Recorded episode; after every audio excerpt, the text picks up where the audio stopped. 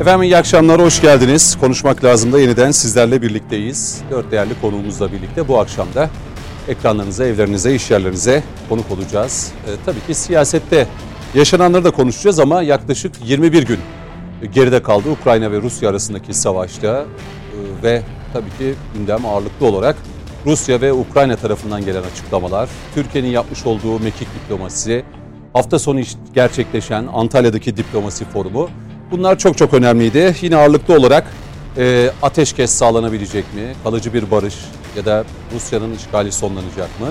Tüm bunları konuşacağız. Türkiye'nin ara buluculuğunu, bugün işte Lavrov ve Çavuşoğlu'nun buluşması vardı. Çok çok önemliydi. E, Lavrov'un e, açıklamaları, Çavuşoğlu'nun açıklamaları olumluydu. Ee, ama hala sahada e, saldırıların devam ettiğini de görüyoruz. Çavuşoğlu'nun bir sonraki durağı Kiev olacak. Orada da mevkidaşı Kuleba ile görüşecek. Ee, Türkiye diplomaside artık merkez konumdadır dedi Cumhurbaşkanı Erdoğan.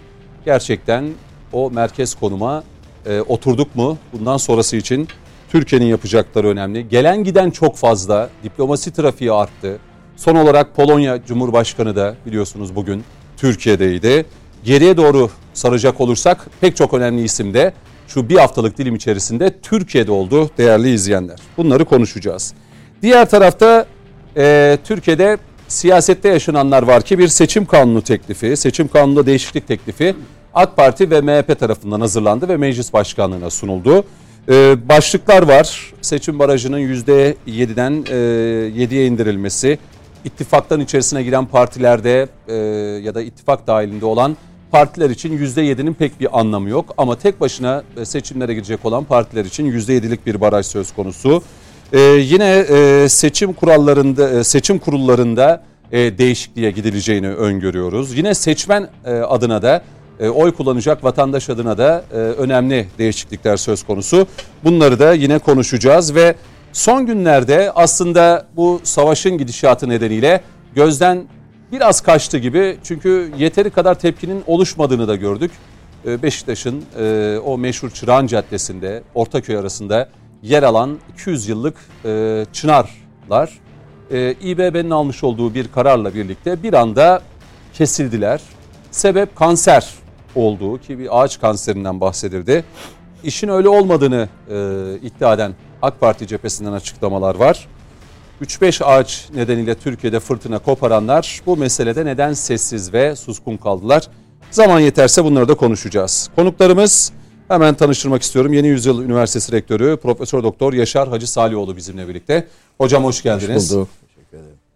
Yine hukukçu, avukat Ebu Bekir Elmalı bizimle birlikte bu hafta. Hoş geldiniz Sayın Elmalı. Hoş bulduk. Teşekkür ederim. Ee, daimi konuklarımız Yeni Şafak Gazetesi yazarı Mehmet Metiner bizimle birlikte. Mehmet Bey hoş geldiniz. Eyvallah. Ve e, yine güvenlik ve terör uzmanı aynı zamanda Yeni Yüzyıl Üniversitesi öğretim üyesi Coşkun Başbuğ bizimle birlikte. Coşkun Bey siz de hoş geldiniz. Hoş bulduk. iyi yayınlar. Ee, şimdi Yaşar Hocam'la başlamak istiyorum. Ee, Türkiye'nin diplomasi trafiğini özellikle e, yorumlamasını isteyeceğim. Şu son 10 haftalık dilim içerisinde hem Sayın Cumhurbaşkanı hem de Dışişleri Bakanımız inanılmaz bir mekik diplomasi yürütüyor. Ee, son olarak hafta sonu Antalya'da gerçekleşen e, diplomasi formuyla alakalı e, çok övünç dolu sözler de sarf edildi ama eleştiriler de geldi. E, mesela şu dendi ya buradaki devlet gelen devlet başkanları işte üçüncü dünya ülkeleri Afrika ülkeleri işte Liberya'nın cumhurbaşkanı eski futbolcudur George Weah işte buralardan bahsedilerek dem vurularak e, diplomasi forunu küçümseyen bazı çevreler oldu ki bu çevreler her meselede zaten şey gibi e, SİHA İHA'larla alakalı Yaşar Evet, Hocam evet. planör nasıl diyorsa Evet, birisi evet. bu Ant- Antalya Diplomasi Forumu'nu da bu şekilde görenler oldu. Ama inanıyorum ki herhalde 3-5 yıl sonra gerçekten e, dünya genelinde marka olabilecek bir forumdan bahsedeceğiz. E, bunu sadece biz değil dünya da görecek. Genel itibariyle bu Türkiye'nin 10 günlük süreçteki mekik diplomasisini hem Çavuşoğlu'nun performansını Sayın Cumhurbaşkanı Erdoğan pek çok ismi de e, konuk etti. E, buradan bir başlayalım. Yani şöyle dersek e, zannediyorum çok da yanılmış olmu gelmeyen kalmadı diye başlarsak. Biden gelmedi hocam. O da gelecek gibi sanki. O da gelecek. Gelecek değil mi? Biden kim? hani yolunu çok gözlemiyoruz ama Yok yani. Biden kim? Cüneyt Hani tanıdık tanıdık geldi ama çıkaramadım. Evet. Doğrudur yani. Nerelidir, kimdir Biden? Yani Evet. cismini görmeyince ismini de unutuyoruz. Doğru. Evet. Şimdi dolayısıyla yani e, bunun tabii çok temel e, bir e, sebebi var. Bir kere Türkiye jeopolitik açıdan bulunduğu yer e, onun bu güçlülüğünü ortaya koyuyor. Bu jeopolitik konum e, güçlü olmayı zorunlu kılıyor. Ama güçlü bir iradeye de ihtiyaç duyuyor. Şimdi Doğu ile Batı arasında eğer siz sadece bir köprü işleviyle bugüne kadar hep öyle tarif edilmişti. Buna da hep karşı çıkmıştık. Yetinirseniz böyle sarkaç gibi dolanıp durursunuz. Birinden aslında bir anlamda kızarsınız, öbürüne adeta yanaşmış olursunuz falan. Türkiye böyle bir coğrafi konuma sahip değil. Ama böyle tarif edilmesi, böyle e, yönetilmesi istenen süreçler de yaşadı Türkiye. Dolayısıyla e, hayır Türkiye bir merkez ülkedir. Doğu ile Batı'nın bir sentezidir aynı zamanda. Türkiye hem Asya'dır, hem Avrupa'dır, hem Karadeniz'dir, hem Akdeniz'dir, hem Balkanlardır, hem Kafkaslardır, Orta Doğu'dur, Orta Asya'dır. Hı hı. Velhasıl hepsinin son derece açık bir sıfatlanmış bileşke coğrafyasıdır. Burası güçlü olmayı zorunlu kılar. Burada güçlü iradeye ihtiyaç var. Burada merkeze Türkiye'yi alan, Türkiye'nin önceliklerini, Türkiye'nin çıkarlarını e, esas alan bir e, iç ve dış politikayı hiç ayırmaksızın. Hiçbirbirinden ayrılmaz. Bu coğrafyanın bir başka özelliği odur. Size içi ve dış politikayı bütünlüklü ele alırsanız anlamlı ve başarılı olursunuz. Dolayısıyla Türkiye'nin özellikle son 10 yıl içerisindeki mücadelesi. Yani önünü kesmeye çalışan, direne direne, çarpışa çarpışa bu noktaya geldi. Bakın her merhale aynı zamanda bir bedel ödettirdi bize ama her birinde de bir öncekinden sonrası için kimse o Türkiye'yi hedefe koyanlar ki onlar bellidir. Onların bir anlamda giderek dirençleri e, kırılmaya başladı. Ben hep söylerim, hep söyledim, yıllardır söyledim. Yani emperyalizm bir dener, iki dener, üç dener. Yıkamadığı kalenin en sonunda pragmatisttir. O yönüyle öne çıkar, elini uzatır. Hiç değilse tamamen ilişki kopmasın, bağımız olsun der. Ben o fazın içinde olduğunu düşünüyorum. Bu Ukrayna Rusya e, savaşından da ba- bağımsız, Bağımsız. konuşuyorum Hı hı. bunu. O yüzden hani gelmeyen kalmadı derken. Hatta Direkt, siz konuşurken şimdi Evet. kulaklığıma yönetmenim söyledi. Evet. Sayın Cumhurbaşkanı Zelenski ile az önce yine bir evet. görüşme yani yapmış. Zaten yani o o görüşmeleri sürdürebilecek. Bu iki tarafın bir araya gelmesi bir ara bulucu olmadan e, bir etkin bir iradenin e, iki taraf açısından da güven oluşturabilecek bir irade oluşmadan başarı şansında ilk günden beri hep zayıf gördüm. O yanıyla yürüyor ama Ukrayna Savaşı'ndan bağımsız söylemeye çalıştığım şey. Bu süreç içerisinde hani o gelmeyen kalmadı tırnak içindeki ironim aslında buna ilişkin. Nedir o? Direnen kazandı. Türkiye direniyordu. Neye direniyordu? Haklarını korumaya. Yani biz hiç kimsenin de hakkını, hukukunu na e, bir anlamda e, zarar verecek bir sınırlamayla, bir mücadeleyle ya da bir savunma içinde de değildik. Ya bize saygı duyacaksınız. Bunlar bizim haklarımız. Yıllardır bu konuda edilgenliğe alıştırdınız bu ülkeyi. Bu ülkenin bir kısmını en azından. Ama bu, bu, bu ülkenin damarında, toprağında, mayasında bunu kabul etmesi mümkün değil. Dolayısıyla bu, bu alışkanlık olamaz bu toprak. Dolayısıyla buna karşı büyük bir direnç oluştu. Ee, her yol denediler. Şimdi içinde yaşadığımız için belki biraz şey gibi geliyor. Alışıyor Zaten muyuz doğal nedir? gelişen süreç var. Hem yaşanan olaylar Tabii. hem de takvimin mesela Tabii. bu savaşa denken. Tabii. Pek çok şey sanki Türkiye'nin lehine işliyormuş Tabii. gibi. E şimdi bir örnek yani bir- yerde bir şu kürede bir başka örnek bulun Cüneyt Bey. Bütün terör örgütleri dizilmiş. Onların arkasındaki iradede size müttefik gibi geçinen ondan sonra ve bayağı böyle koca koca devletler ona aklını, silahını, üniformasını vermiş, hedefe seni koymuş. Bunu yaşamıyor muyuz? Yalan mı bu? Bu peki nasıl bir şeydir ya? Yani bu insanlığa karşı suçtur bir devletin bir terör örgütünü e, bırak desteklemeyi sahaya sürmesi. Bundan daha ötesi var mı? Türkiye bununla mücadele ediyor. Hukuk, uluslararası hukuk. Şimdi çok konuşuluyor ya. işte. Uluslararası hukuk yeryüzünde bir yerde bir nebze yaşatılabiliyorsa o Türkiye'dir. Onu yaşatan Türkiye'dir. Nedir o? İşte söyledim. Teröre karşı mücadele. İnsanlığa karşı suçtur. Ona destek olanlar. Hukuksa hukuk işte. Haksa hak. Adalet. Başka? Kıbrıs meselesi. Birleşmiş Milletler kendi hukukunu e, koruyamadı. 59-60 garantörlük anlaşması. Hiç. Umurunda değil. Avrupa Birliği kendi hukukunu çiğnedi. Sınır sorunu olmadan bir ülke girebilir miydi? Tam üye olabilir miydi? Yaptılar. İşgal. 30 yıldır kılları kıpırdamadı. Bir halka zulmedildi.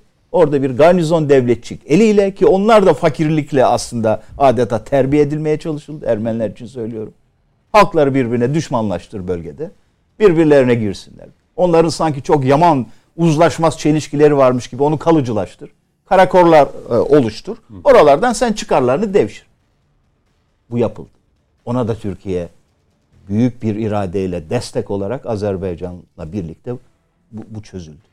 Şimdi bütün bunlar mavi vatan diyoruz.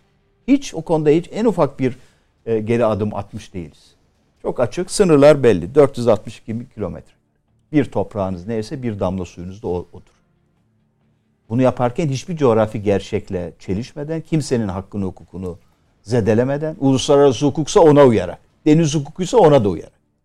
İşte o yüzden şimdi ne yaptı Türkiye? Takis bile geldi Evet, apar o- topar. evet, o da evet. hani arada çok kaçırdım. Daha Tabii. Şimdi buradan niye bağ kurmak istiyorum? Tabii jeopolitiğin de dayattıkları var bu zati muhteremlere. Zorladılar. İsmet diye proje geliştirdiler. Yani bir kere rasyonel değil, ekonomik değil, coğrafi gerçeklere uymuyor. Hiçbir şekilde uymuyor ama siyasi bir projeydi. Türkiye'yi sıkıştırmak, karşı ittifaklar oluşturabilmek, yıpratabilmek ve direnme gücünü sınayabilmek. Ha, buydu. Mısır'da darbe tezgahladılar. Ben size söyleyeyim yani çok açıktı o yani. Türkiye ile Mısır'ın e, ve bölgedeki bütün halkların o ta şeyden başlıyor. E, Arap isyanı o aslında. Yani yeter artık. O bedenini ateşe veren seyyar satıcının isyanıydı o başlayan ateşleyen şey. Bu zengin toprakların baskıcı rejimleri altında yaşamak istemiyoruzun isyanıydı.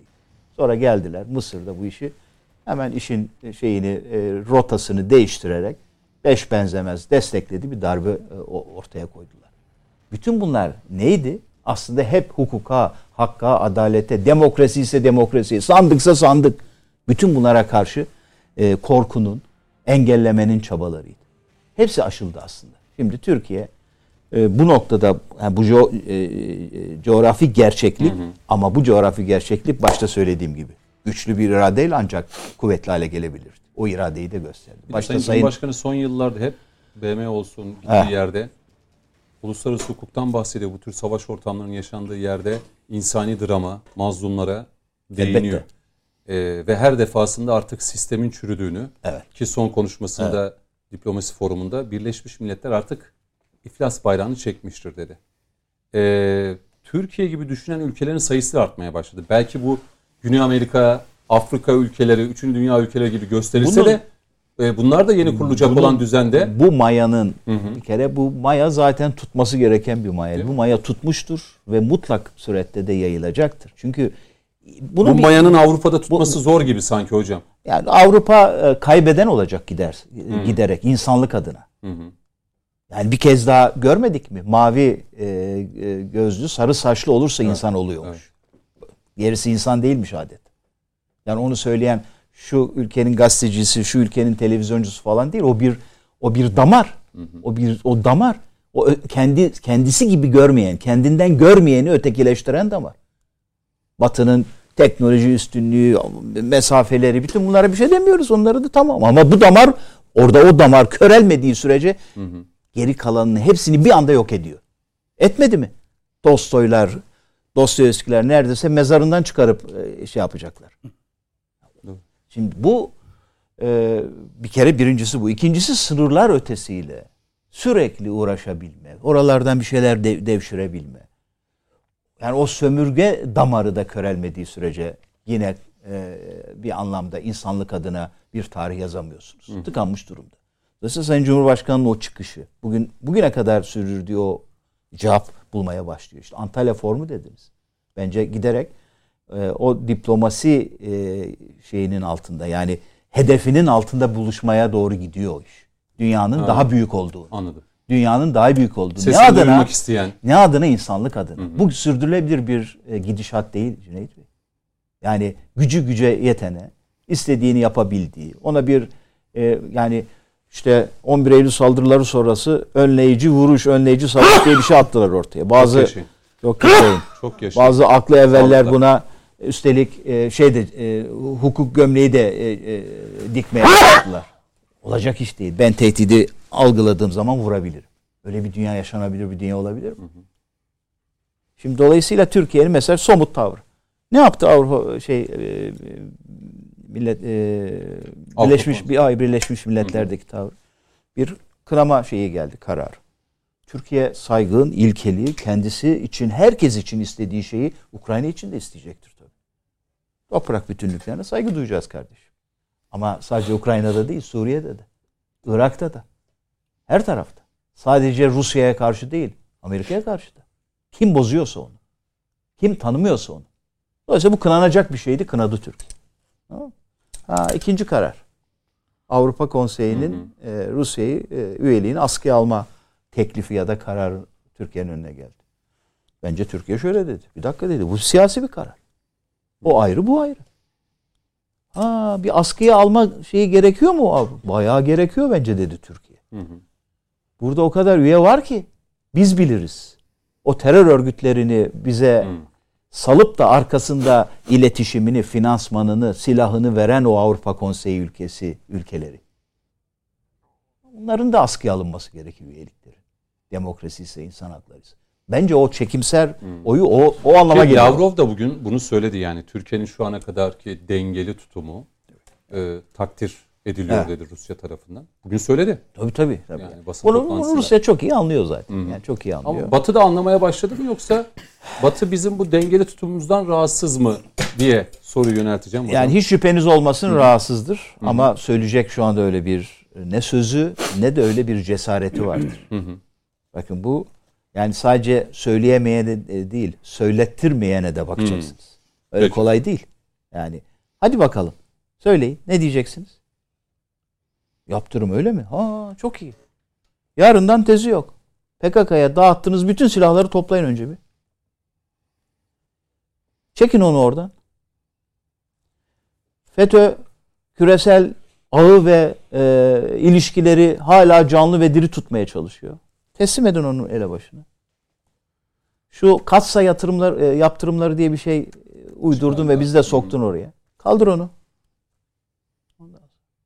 Mavi vatanı tanı. Hocam bu dedikleriniz Kıbrıs'ı eğer tanı. gelirse. Kıbrıs'ı tanı. İki devletli çözümü tanı. Kuzey Kıbrıs orada birileri var yani. İnsanlar var orada. Her yol deneldi olmuyor kardeşim. Birleş dediler olmadı. Sen teşvik ettin. Biz de hadi dedik birleşiyorsanız birleş. Bir adadan iki devlet çıkmaz diye bir kural mı var? Öyle, öyle olsa Hay- Haiti ile. Dominik Cumhuriyeti'ni bölmezdiniz. Da Aynı Kore. inancın, aynı kültürün unsurlarıydı. Tabii Kore daha başka bir hikaye. En çok e, Kıbrıs'a benzeyen odur. Haiti'dir. Dominik Cumhuriyeti. Ama hiçbir şekilde e, bir kere bunlar. Bunlar bir kere. Mesela Avrupa Konseyi, şey NATO Konseyi toplantısı var. Yani hadi orada açsınlar bu konuyu. Bence Sayın Cumhurbaşkanı söyleyecektir gereği. Türkiye gelince hocam Ha şu PKK'nın türevleri var. O türevleri de bir NATO belgesine geçsin bakalım. PYD'si, YPG'si terör örgütüdür diye. Belki bunlar sonradan konuşulacak meseleler diye düşünüyorum. Şimdi siyasi Rusya'nın anlamda payına düşenler de olacak. mutlaka, mutlaka.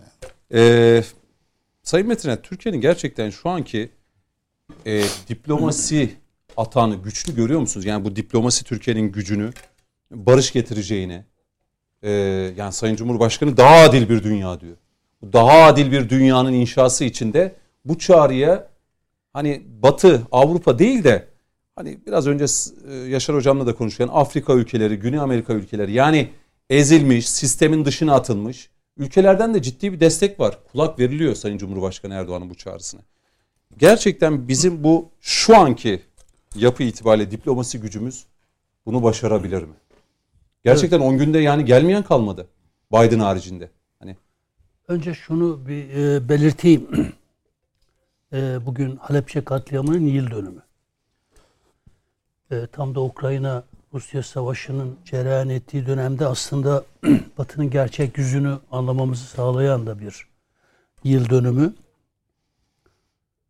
Çocuk yaştaki bir kızımız 16 Mart 1988'de Irak rejiminin helikopterlerinden atılan kimyasal bombalarla Müslüman Kürt kardeşlerimiz katledildiğinde çocuk yaştaki bir genç kızımız annesine sesleniyor. elma kokusunu duyuyorum anne. Ya sen? Sarin gazı. Ölüm Halepçe'ye o gün elma kokusuyla geldi, getirildi. Arkasında kim vardı? Amerika vardı. Irak, İran üzerine saldırtılmıştı. Devrimden sonra devrimin gücünü kırmak için, Amerika için tehdit oluşturan İran rejiminin gücünü kırmak için Irak saldırtılmıştı. Şu an Kuveyt'in üzerine saldırtılmıştı. Ne yaptı Batı? Uygar Batı ne yaptı? Hiçbir şey. Hiçbir şey.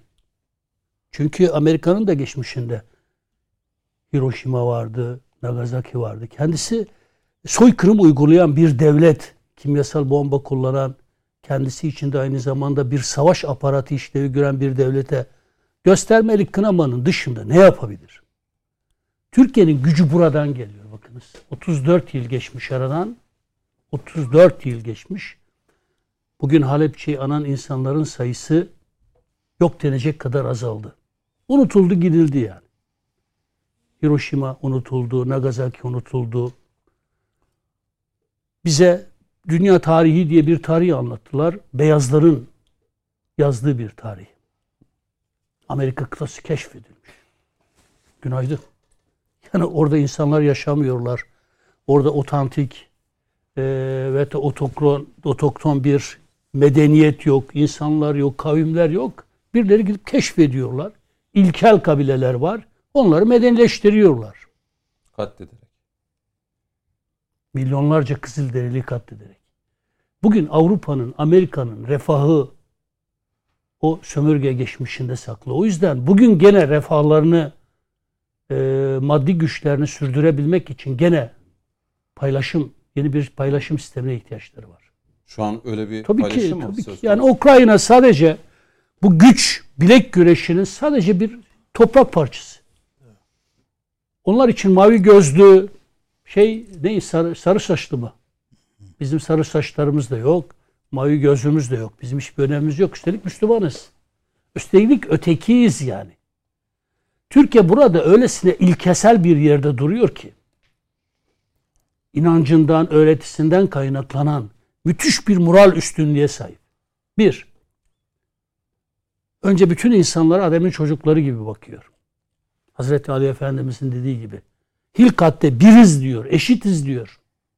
Kimse dininden, ırkından, cinsinden dolayı değerli değildir diyor.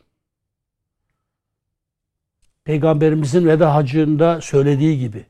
Ey Adem'in çocukları hepiniz topraktansınız. Arap'ın aceme, Acem'in Arap'a üstünlüğü yoktur diyor. Üstünlük sadece takva iledir. Erdoğan liderlerindeki Türkiye'nin diplomatik gücü de, siyasi gücü de buradan geliyor. Mazlumun yanında, mazlumun dinine, ırkına bakmadan mazlumun yanında, zalimin karşısında zalimin dinine bakmadan. Saddam Hüseyin Müslümandı. Evet, zalim bir rejimin, diktatöryal bir rejimin sahibiydi ama Müslümandı son kertede yani. Değil mi? Ya Mısır'daki firavunlar, çağdaş firavunlar yani.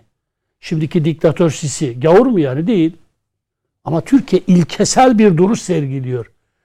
Türk dış politikasının Erdoğan liderliğindeki Türk dış politikasının gücünü, saygınlığını bu ilkesel tutarlığında aramak lazım.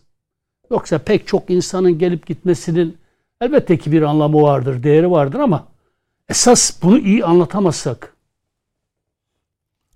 biz e, göstermelik böyle Biz anlatabiliyoruz da o yüzden dedim ya Yaşar hocama. Batı mesela anlıyor mu artık bu Batı çok değerleri? iyi anlıyor çünkü bizim bu ilkesel duruşumuz Batı'ya tutulan bir ayna. Bugün mesela Zelenski Amerikan Kongresi'ne seslendi. Bu aralar hep kongrelere sesleniyor ülkelerin. Ya ben. Zelenski ismini duymak bile yok, yok. istemiyorum. O orada şunu söyledi. Dedi ki bizi anlamanız için 11 Eylül'ü hatırlattı. Pearl Harbor'a işte den vurdu. Geçmişte yaşadıklarınız. Biz de böyle düşünün dedi. Amerikan e, senatosuna seslenirken. Yani ben Ukrayna halkının mazlumiyetine inandığım için onların hatırına Zelenski Siz eleştirisi yaparken bakınız Zelenski'ye asla Zelenski politikalarına asla destek vermem. Ama Ukrayna halkının mazlumiyeti Rusya'nın zalimliği karşısında biz Ukrayna halkının yanında yer aldığımız için. Evet. Ama Zelenski tam bir batıcı, tam bir mankurt. Ülkesinin geleceğini de batıya ihale edecek kadar mankurtlaşmış bir insan. Eğer gerçekten bu zulmün anlamını ilkesel olarak biliyor olsaydı İsrail terör devleti Filistinlileri katlederken İsrail terör devletine arka çıkan açıklamalar yapmazdı. Ama Türkiye'nin durduğu yer çok önemli. Bakınız. Türkiye kendisine yönelik bir zulme sadece tepki duymuyor. Yeryüzünün neresinde olursa olsun zalimlerden mazlumlara yönelen her tepkiye karşı çıkıyor. Mısır'daki darbeye karşı çıkmasının sebebi de o. Yoksa Sisi ile ne alıp veremediğimiz var ya. Herkes gibi biz de Sisi ile nasıl iş tutacağımızı bilmez miyiz? Ama siz Türkiye'de demokrasi havariliği yapacaksınız. Hatta NATO'dan Türkiye için demokrasi dileneceksiniz. Demokrasinin güvencesi olarak da NATO'yu adres olarak e, göstereceksiniz. Hatta mümkün olursa Erdoğan tırnak içinde diktatöryasını devirmek için NATO'nun yardıma koşması gerektiğine inanacaksınız.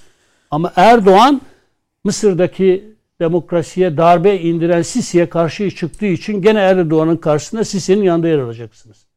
Bu e, yani her anlamda ilkesel tutarsızlığın dışında ahlaksızlığın daniskasıdır. Bakınız bizim bizim muhalefetimize bakınız. Yani muhteşem bir diplomasi yürütüyoruz. Rusya, Ukrayna, çok seslerini çıkaramıyorlar. bakınız Rusya, Ukrayna Türkiye'yi takdir ediyor. Ama hala alttan alta bir rahatsızlık. Alttan alta bir rahatsızlık. çok tepki bakınız. gelmemek adına mesela Meral Akşener'in konuşması vardı iki hafta önceki hatırlayın. Siz burada çok ağır eleştirmiştiniz. Ya Meral Hanım Gladyus siyasetinin Türkiye'deki Yok, yok, temsilcilerinden şimdi şu- biridir. Geçmişi hatırlatmak adına Evet. değil. Şu an sanki muhalefet Türkiye'nin yürüttüğü bu Ayağının diplomasi sürçmesini bekliyor. sürçmekten çok hani şu dakikada yapacağımız bir Ne diyecek? Metiye. Metiye diyecek? düzecek hali yok. Metiye düzecek hali yok. Ee, tamam, ne- ne belli. Biz olsak Metiye düzeriz işte. Bizim farkımız bu. Hmm. Şu an Kılıçdaroğlu anlamlı bir şey yapsın. Bu çok acı ama bakın. Metiye bekle- önce ve daha fazla Kılıçdaroğlu'nu bu ekranlarda met etmezsek namerdiz ya. Kendi adıma söylüyorum. AK Partililerin farkı bu ya. Ne demek met Sayın etmemek Bahçeli ya? Doğru bunun bir şey yapılacak. Yani met bunu- etmeyeceksiniz. Bu, bu çok ayıp bir şey. Bu çok ayıp bir şey. Bu siyaset değil. İşte Diyarbakır'a gidip Kürtlere selam göndereceksin. Peki soruyoruz hangi Kürtleri seviyorsun Kemal Bey? Mehmet Metin nerede Kürt? Ben Kemal Bey sorular soruyorum ya. Sen Sen bu ülkeye gelin. Siyasi girmeyeceksin. girdiğimizde. Hayır, hayır dip- diplomasiye geleceğim ama di- diplomasi bakınız sadece real politik üzerinden sürdürülen bir diplomasinin eğer değerler manzumesinde değerler manzumesine oturan bir ayağı yoksa bu sizi böyle oportunizmin de çok çok ötesine taşır. Bir değerler manzumeniz olacak ama real politiği de şey yapacaksınız. Real politikle değerlerinizi örtüştüren bir yeni siyaset. Bakınız Rusya'da bunu ortaya koyduk. Ne dedik? Ey Rusya sen haksızsın. Bir ülkenin toprak bütünlüğüne tecavüz ettin. Haksızsın seni kınıyoruz. Kırım'ı ilhak ettin. Haksızsın seni kırıyoruz. Ama o aynı zamanda ne dedik? NATO'nun bu şekilde gelip Rusya'nın güvenlik kaygılarını şey yapmasını da yanlış buluyoruz dedik. NATO üyesi olmamıza rağmen. Bu kadar da burnun dibine girip bir tehdit algısı oluşturmasına gerek yok. Ha Zelenski bunda ne kadar nasibini alır? Eğer anlıyor olsaydı hala batıdan merhamet dilenmezdi. O öz eleştirilerin altında bile şey yatıyor. Hala bir merhamet. Gelin bizi kurtarın. Kendi ülkeni niye bu duruma düşürüyorsun? Bugün yine bir kez daha Niye bu duruma bulundu. düşürüyorsun? Çağrıda bulundu ve çağrısının karşılığını aldı Zelenski. İngiltere füze Onun için. Türkiye Türkiye Amerika'da yine bir herhalde hava savunma sistemi gibi bir Bakınız, şey gönderecek yani. biz biz iki şeyi önemsiyoruz. AK Parti olarak önemsiyoruz. Kendi partim adına konuşuyorum. Her türlü toprak tecavüzlerine karşı çıktığımız gibi demokrasiye tecavüzün de karşısındayız. İkisini eşit değerde görmediğiniz zaman ilkeselliğiniz kalmaz. Mısır'da darbe yapıldığında alkışlayacaksınız, arkasında duracaksınız. Ama Türkiye'de de hür ve helal oylarıyla bu milletin seçilmiş cumhurbaşkanını alaşağı etmek için elinizden gelen her şeyi ta Atlantik ötesinden duyuracaksınız. Bu ahlaksızlıktır. Putin orduya Zelenski devrin diye çağrıda bulunduğunda karşı darbe çıkacaksınız. çağrısı. Karşı çıkacaksınız. Ama 15 Temmuz darbesi yapıldığında kontrollü darbe diyeceksiniz.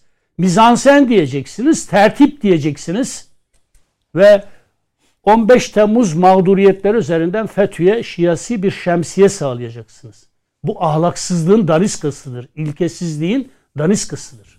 Şimdi onun için Türkiye'nin diplomatik gücünü e, kendisinin belirlediği Görenler hem var, jeopolitik hem jeostratejik Çok hamleleriyle yaşayın siz de çok görmek lazım. Hayırdır? Biz köprü değiliz.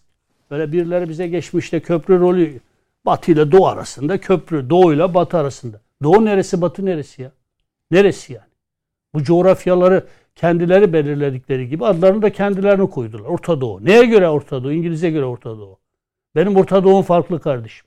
Benim doğum da farklı. Hem içimde batı vardır hem de batının içinde doğu vardır.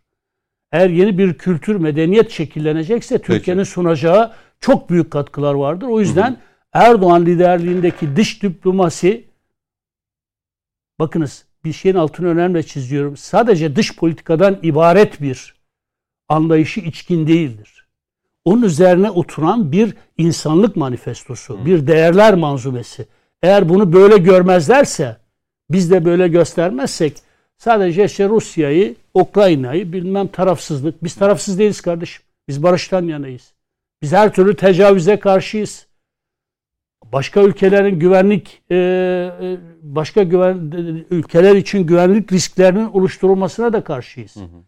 Böyle tarafsız bir tutumumuz yok. Tarafız ama insanları savaştırmak konusunda taraf değiliz. Barıştırmak konusunda tarafız. O yüzden Ukrayna ile Rusya'yı barıştıracak olan tek ülkede Türkiye'dir. e, Türkiye'dir. İnşallah Putin, Zelenski ve eğer e, Erdoğan e, üçlüsü bir zirvede buluşabiliyorsa ben inanıyorum ki bütün bu emperyalist oyunları birlikte bozacaklar ve her iki, iki tarafa da kazandıracak yeni bir barış sürecini de önüne verildi. Lavrov ve Çavuşoğlu basın toplantısında hani bir sonraki formatta um- umudumuz bu olmaması. Yani hani Dışişleri Bakanları olarak Yani değil de Cumhurbaşkanımızın devlet Zelenski'yi aramasının sebebi de budur. Evet. Çünkü bugün Mevlüt Çavuşoğlu'yla Dışişleri Bakanımızla Rus Dışişleri Evet. Bakanı Lavrov Orada görüştüler. zaten onu söyledi. Yani bir sonraki toplantı artık bu şeyde yani olmasın yeni bir konsepte. zirve, Hı hı. yeni bir zirven hazırlıkları için Sayın Cumhurbaşkanımız telefon diplomasisini sürdürüyor. İnşallah hem Rusya'ya hem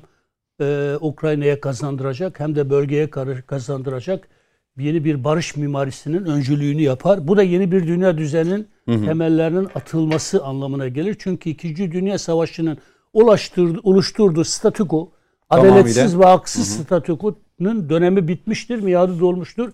Yeni bir düzene herkesin içinde yer İhtiyacı var. alacağı e, adaletli bir temsil sisteminin olduğu yeni bir dünya düzenine ihtiyaç vardır. Yani. Şimdi 21 gün geride kaldı. Ee, Coşkun Başbuğ size döneceğim ve işin tabii uluslararası hukuk e, boyutunda da bugün Lavrov'u dinlerken e, Lavrov'a bir soru yöneltildi. E, işte Donbas'ta, Donetsk'te, Luhansk'ta Ukrayna'nın saldırıları sonucu işte Batı medyası bunu görmüyor. Burada da diyor onlarca kişi öldü diye Lavrov söyledi. Ve dedi ki Ukrayna arsız bir şekilde uluslararası hukuku hiçe e, sayarak bu saldırılarını yapıyor dedi. Şimdi karşı taraf da aynı şeyi söylüyor. E, çok enteresan bir durum. Yani iki tarafta Ama birbirini U- suçluyor. Ukrayna daha önce Don, Do- e, Donbas bölgesinde Hı hı. pek çok kişinin ölümüne Tamam. sebebiyet verecek Onu- saldırılar yaptı yani.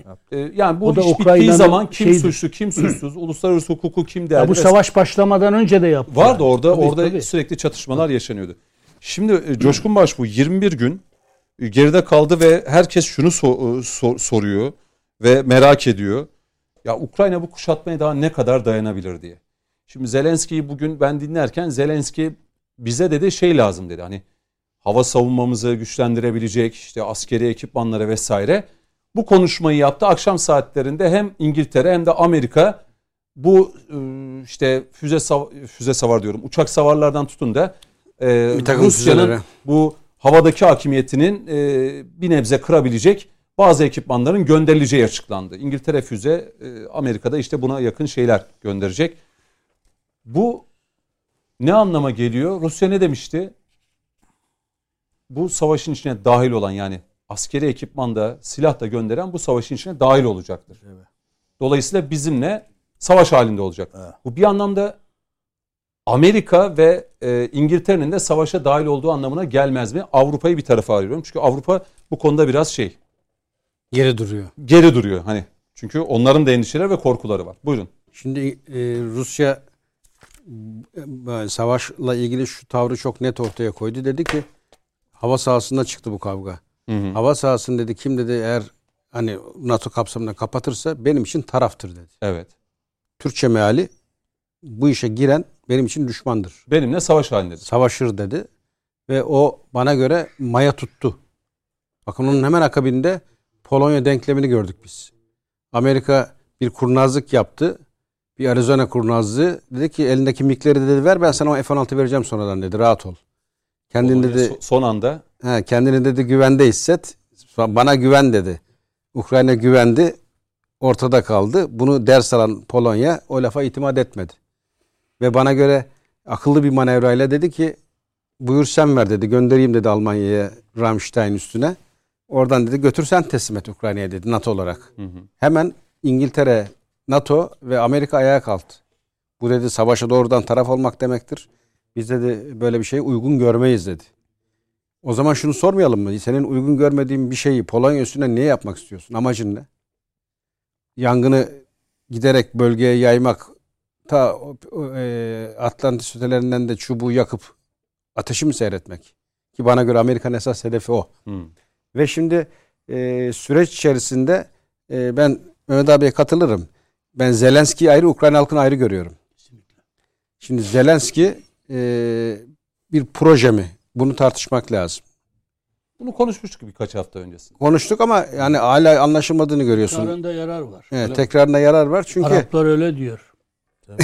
Böyle kana rahsanu Cüneyt emin tekrar olamamış 180. baksana. 180 kerede. İzleyicilerimiz Ekrana için bir kez daha. Şöyle Ama bazı böyle işte şimdi neyse boş ver hiç oraya girmeyeyim. Bazı meselelerde e, Ukrayna Devlet Başkanı şu anda bizdeki işte sanatçı, komedyen dediğimiz şey kahraman ilan ettiler. Tabii. şimdi, tamam bir mücadele veriyor ama bu kadar da hani şimdi bakın Ukrayna halkının mücadelesi bir kahramanlık destanı. Ben Evet. onu hiç söylemiyorum.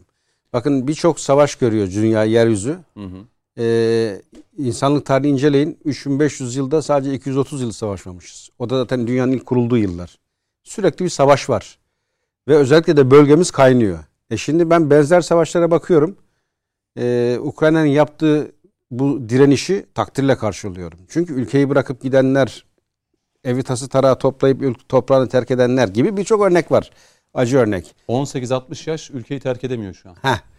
Bunun için zaten kanuna da gerek yok. Doğru. Mesela Allah- Vatanını savunmak isteyen Ha, kalır. bitti bu kadar ya. İnsan ne için yaşıyor? Yani yaşama amacın ne senin? Onurun, şerefin, vatanın, bayrağın. Şimdi hani Allah göstermesin. Ben eminim bütün Türk milleti böyle bir durumu yaşasın. Çoluğunu çocuğunu ateşin dışına attıktan sonra geri dönerek var gücüyle savaşır. Hatta bakın çocuğu, çocuğu kurtaran kadınlarımız da erkeğin yanında yer alır. Biz böyle kurtardık bu memleketi. Biz bunu gördük atalardan. Şimdi Ya 15 Temmuz'da çocuk bebeğini kucağına kadınlar gördüm ben ya. Bebeği kucağında onlarla birlikte gelmiş ya. meydanda. Yani Türk milletinin karakteri bu kardeş. Heh. Bana göre doğru olan insan karakteri de bu. Şimdi o nedenle ben Ukrayna'yı de- gerçekten takdir ediyorum.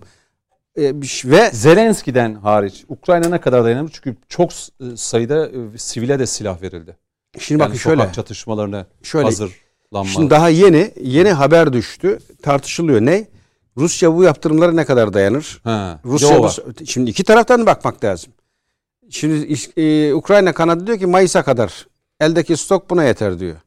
Şimdi bu tarafa baktığınızda ya Ukrayna Mayıs'a kadar sonuna kadar dayanabilir mi ekonomik açıdan? e, sadece ekonomik diye değil, mühimmat, silah, tesisat anlamında e, Mayıs'a kadar dayanır deniyor. Ukrayna'nın elinde şu an Batı yardımı kessin, Ukrayna o kadar da dayanamaz. Onu söyleyeyim.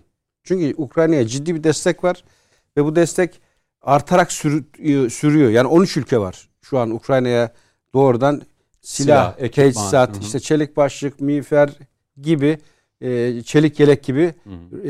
e, Stinger'dan tutun Mempet'e kadar birçok füzenin de teslim edildiği bir yardım süreci söz konusu. Ve o yardımlar e, Ukrayna'ya sahada ciddi avantaj sağladı. Çünkü eski demode Rus teknolojisi ve yeni e, bir takım e, mühimmat çarpışıyor şu an s- s- sahada.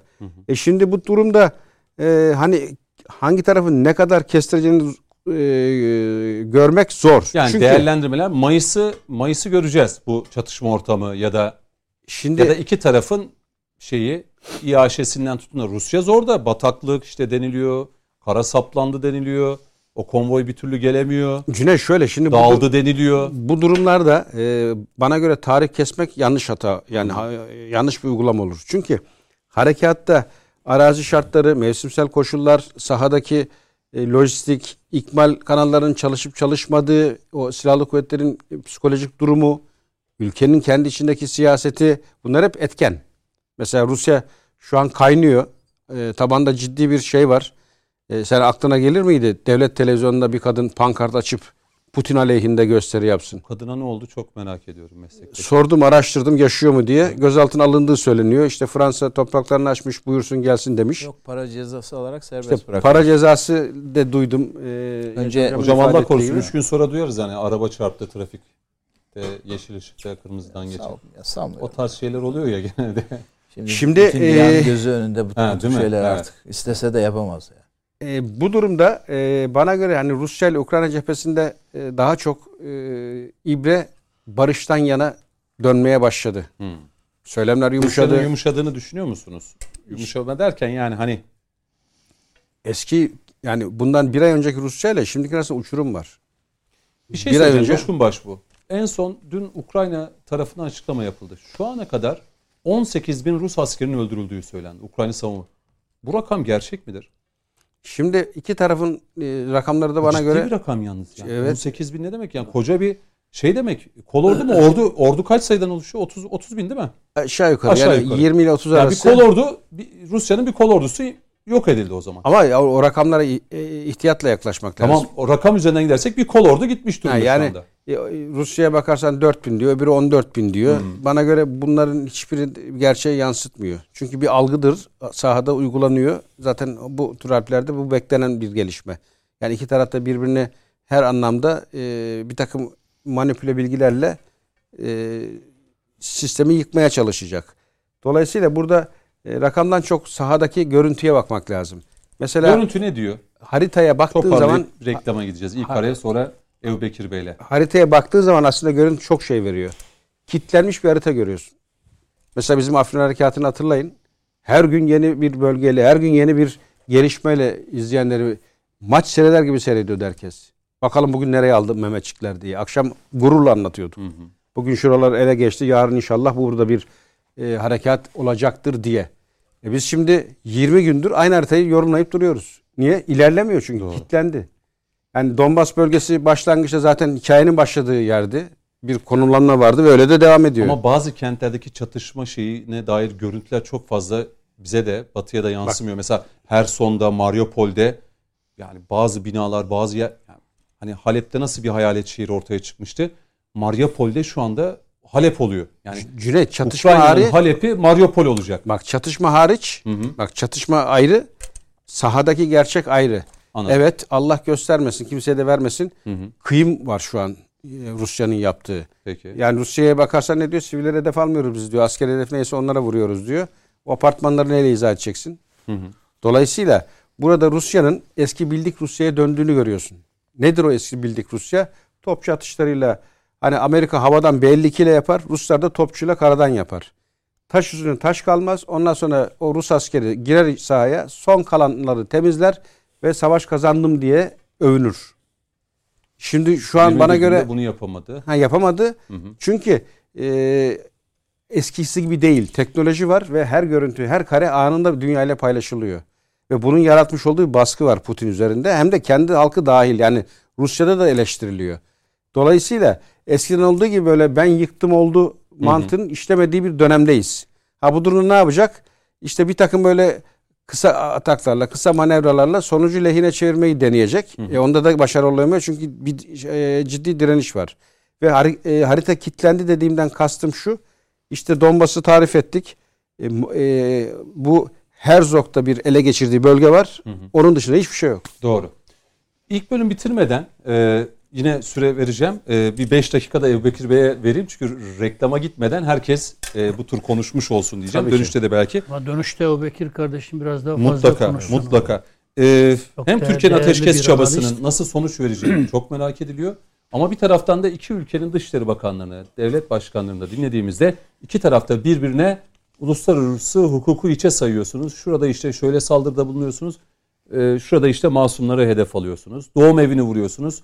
Rusya tarafı diyor ki burada diyor masum insanlar yoktu. Direnişçiler vardı. Mariupol'de şu anda bir camide yüzlerce insan ki içinde bizim Türkiye Cumhuriyeti vatandaşları da var. Yeş, şey e, yeşil koridor oluşturulamıyor. Tahliyeler yapılamıyor. Yani savaş ortamında da ihlallerin de bolca yaşandığı bir 21 günde geride bırakıyoruz. İki tarafında birbirini suçladığı ama insani açıdan da ya şunu bir halledelim şu tahliye koridoru açalım. Yok bugün mesela Sayın Bakan'a soruldu. Lavrov'a da soruldu. Yani Türkler ne olacak Mariupol'den? Net bir cevap veremedi. Buyurun. Evet yani öncelikle şunu söyleyeyim çok hızlı bir şekilde ben de Halepçe katliamını kınıyorum. Halepçe'yi acısını içinde hissetmeyen insanların da e, ümmet sevgisi olan surlarında gedik olduğunu düşünüyorum. Eğer böyle bir şey varsa derhal o surları tamir etsinler. Orada çünkü gerçekten bir ümmet e, maalesef helak oldu orada kafirin yüzünden. Onu ben de bu şekilde önce bir belirteyim. Şimdi e, bir kere e, sa- savaşta bir saldırı savaşı vardır. Türk hukuku, şey uluslararası hukuk bakımından bir de haklı savaş vardır.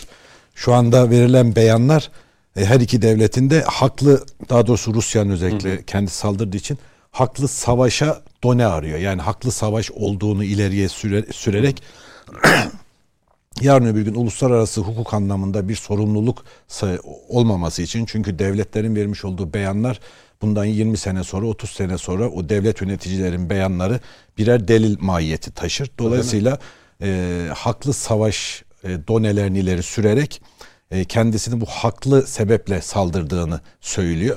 E, başlarken de Luhansk ve Donetsk'teki mevzular zaten haklı savaşa ilişkindi. Fakat daha sonra tarihi referanslarla böyle biraz daha e, emperyalist e, güçleri hedef alması tabi e, emperyal güçlerin e, karşısında şey olmadı çağrı o vicdanen Evet. e, yer bulmadı tabi. Dolayısıyla o çağrılar onun için ama ben müsaadeniz olursa öncelikle Türkiye'nin buradaki konumunu bir Tabii ki. nitelendirmek istiyorum. Uluslararası hukuk bakımından çok önemli. Türkiye bir defa müzakere masasında bir moderatörlük yaptı. Bu çok önemli. Ee, her iki devletle de konuşabilen tek devletti. Bunun iki tane bu bir sonuçtu. Antalya'daki forum bir sonuçtu. İki şeyin sonucuydu. Bir, Türkiye'nin şimdiye kadar yürütmüş olduğu başarılı diplomasi, daha doğrusu yürütmüş olduğu diplomasinin başarılı olduğunun kesinlikle tartışmasız tespitiydi, sonucuydu. Dolayısıyla özellikle asimetrik ilişki, Rusya ile olan asimetrik ilişkiye son verilsin tarzında muhalefetin yapmış olduğu çağrılar dikkate alındığında e, iktidar takdir belgesi aldı. Tam onun tersini savunan NATO'nun peşine git, yaptırımların peşine git tarzında beyanda bulunan muhalefette sınıfta kaldı. Birinci göstergesi buydu. İki, e, değerli üstadlar değindiler. E, normal şartlarda ara buluculuk ve müzakere Birleşmiş Milletler'in 33. maddesi ve devamında hüküm altına alınmış ve Güvenlik Konseyi'nin yapacağı bir iştir. Ama geldiğimiz aşama itibariyle hiçbir tanesi böyle bir müzakere masası kuramadı.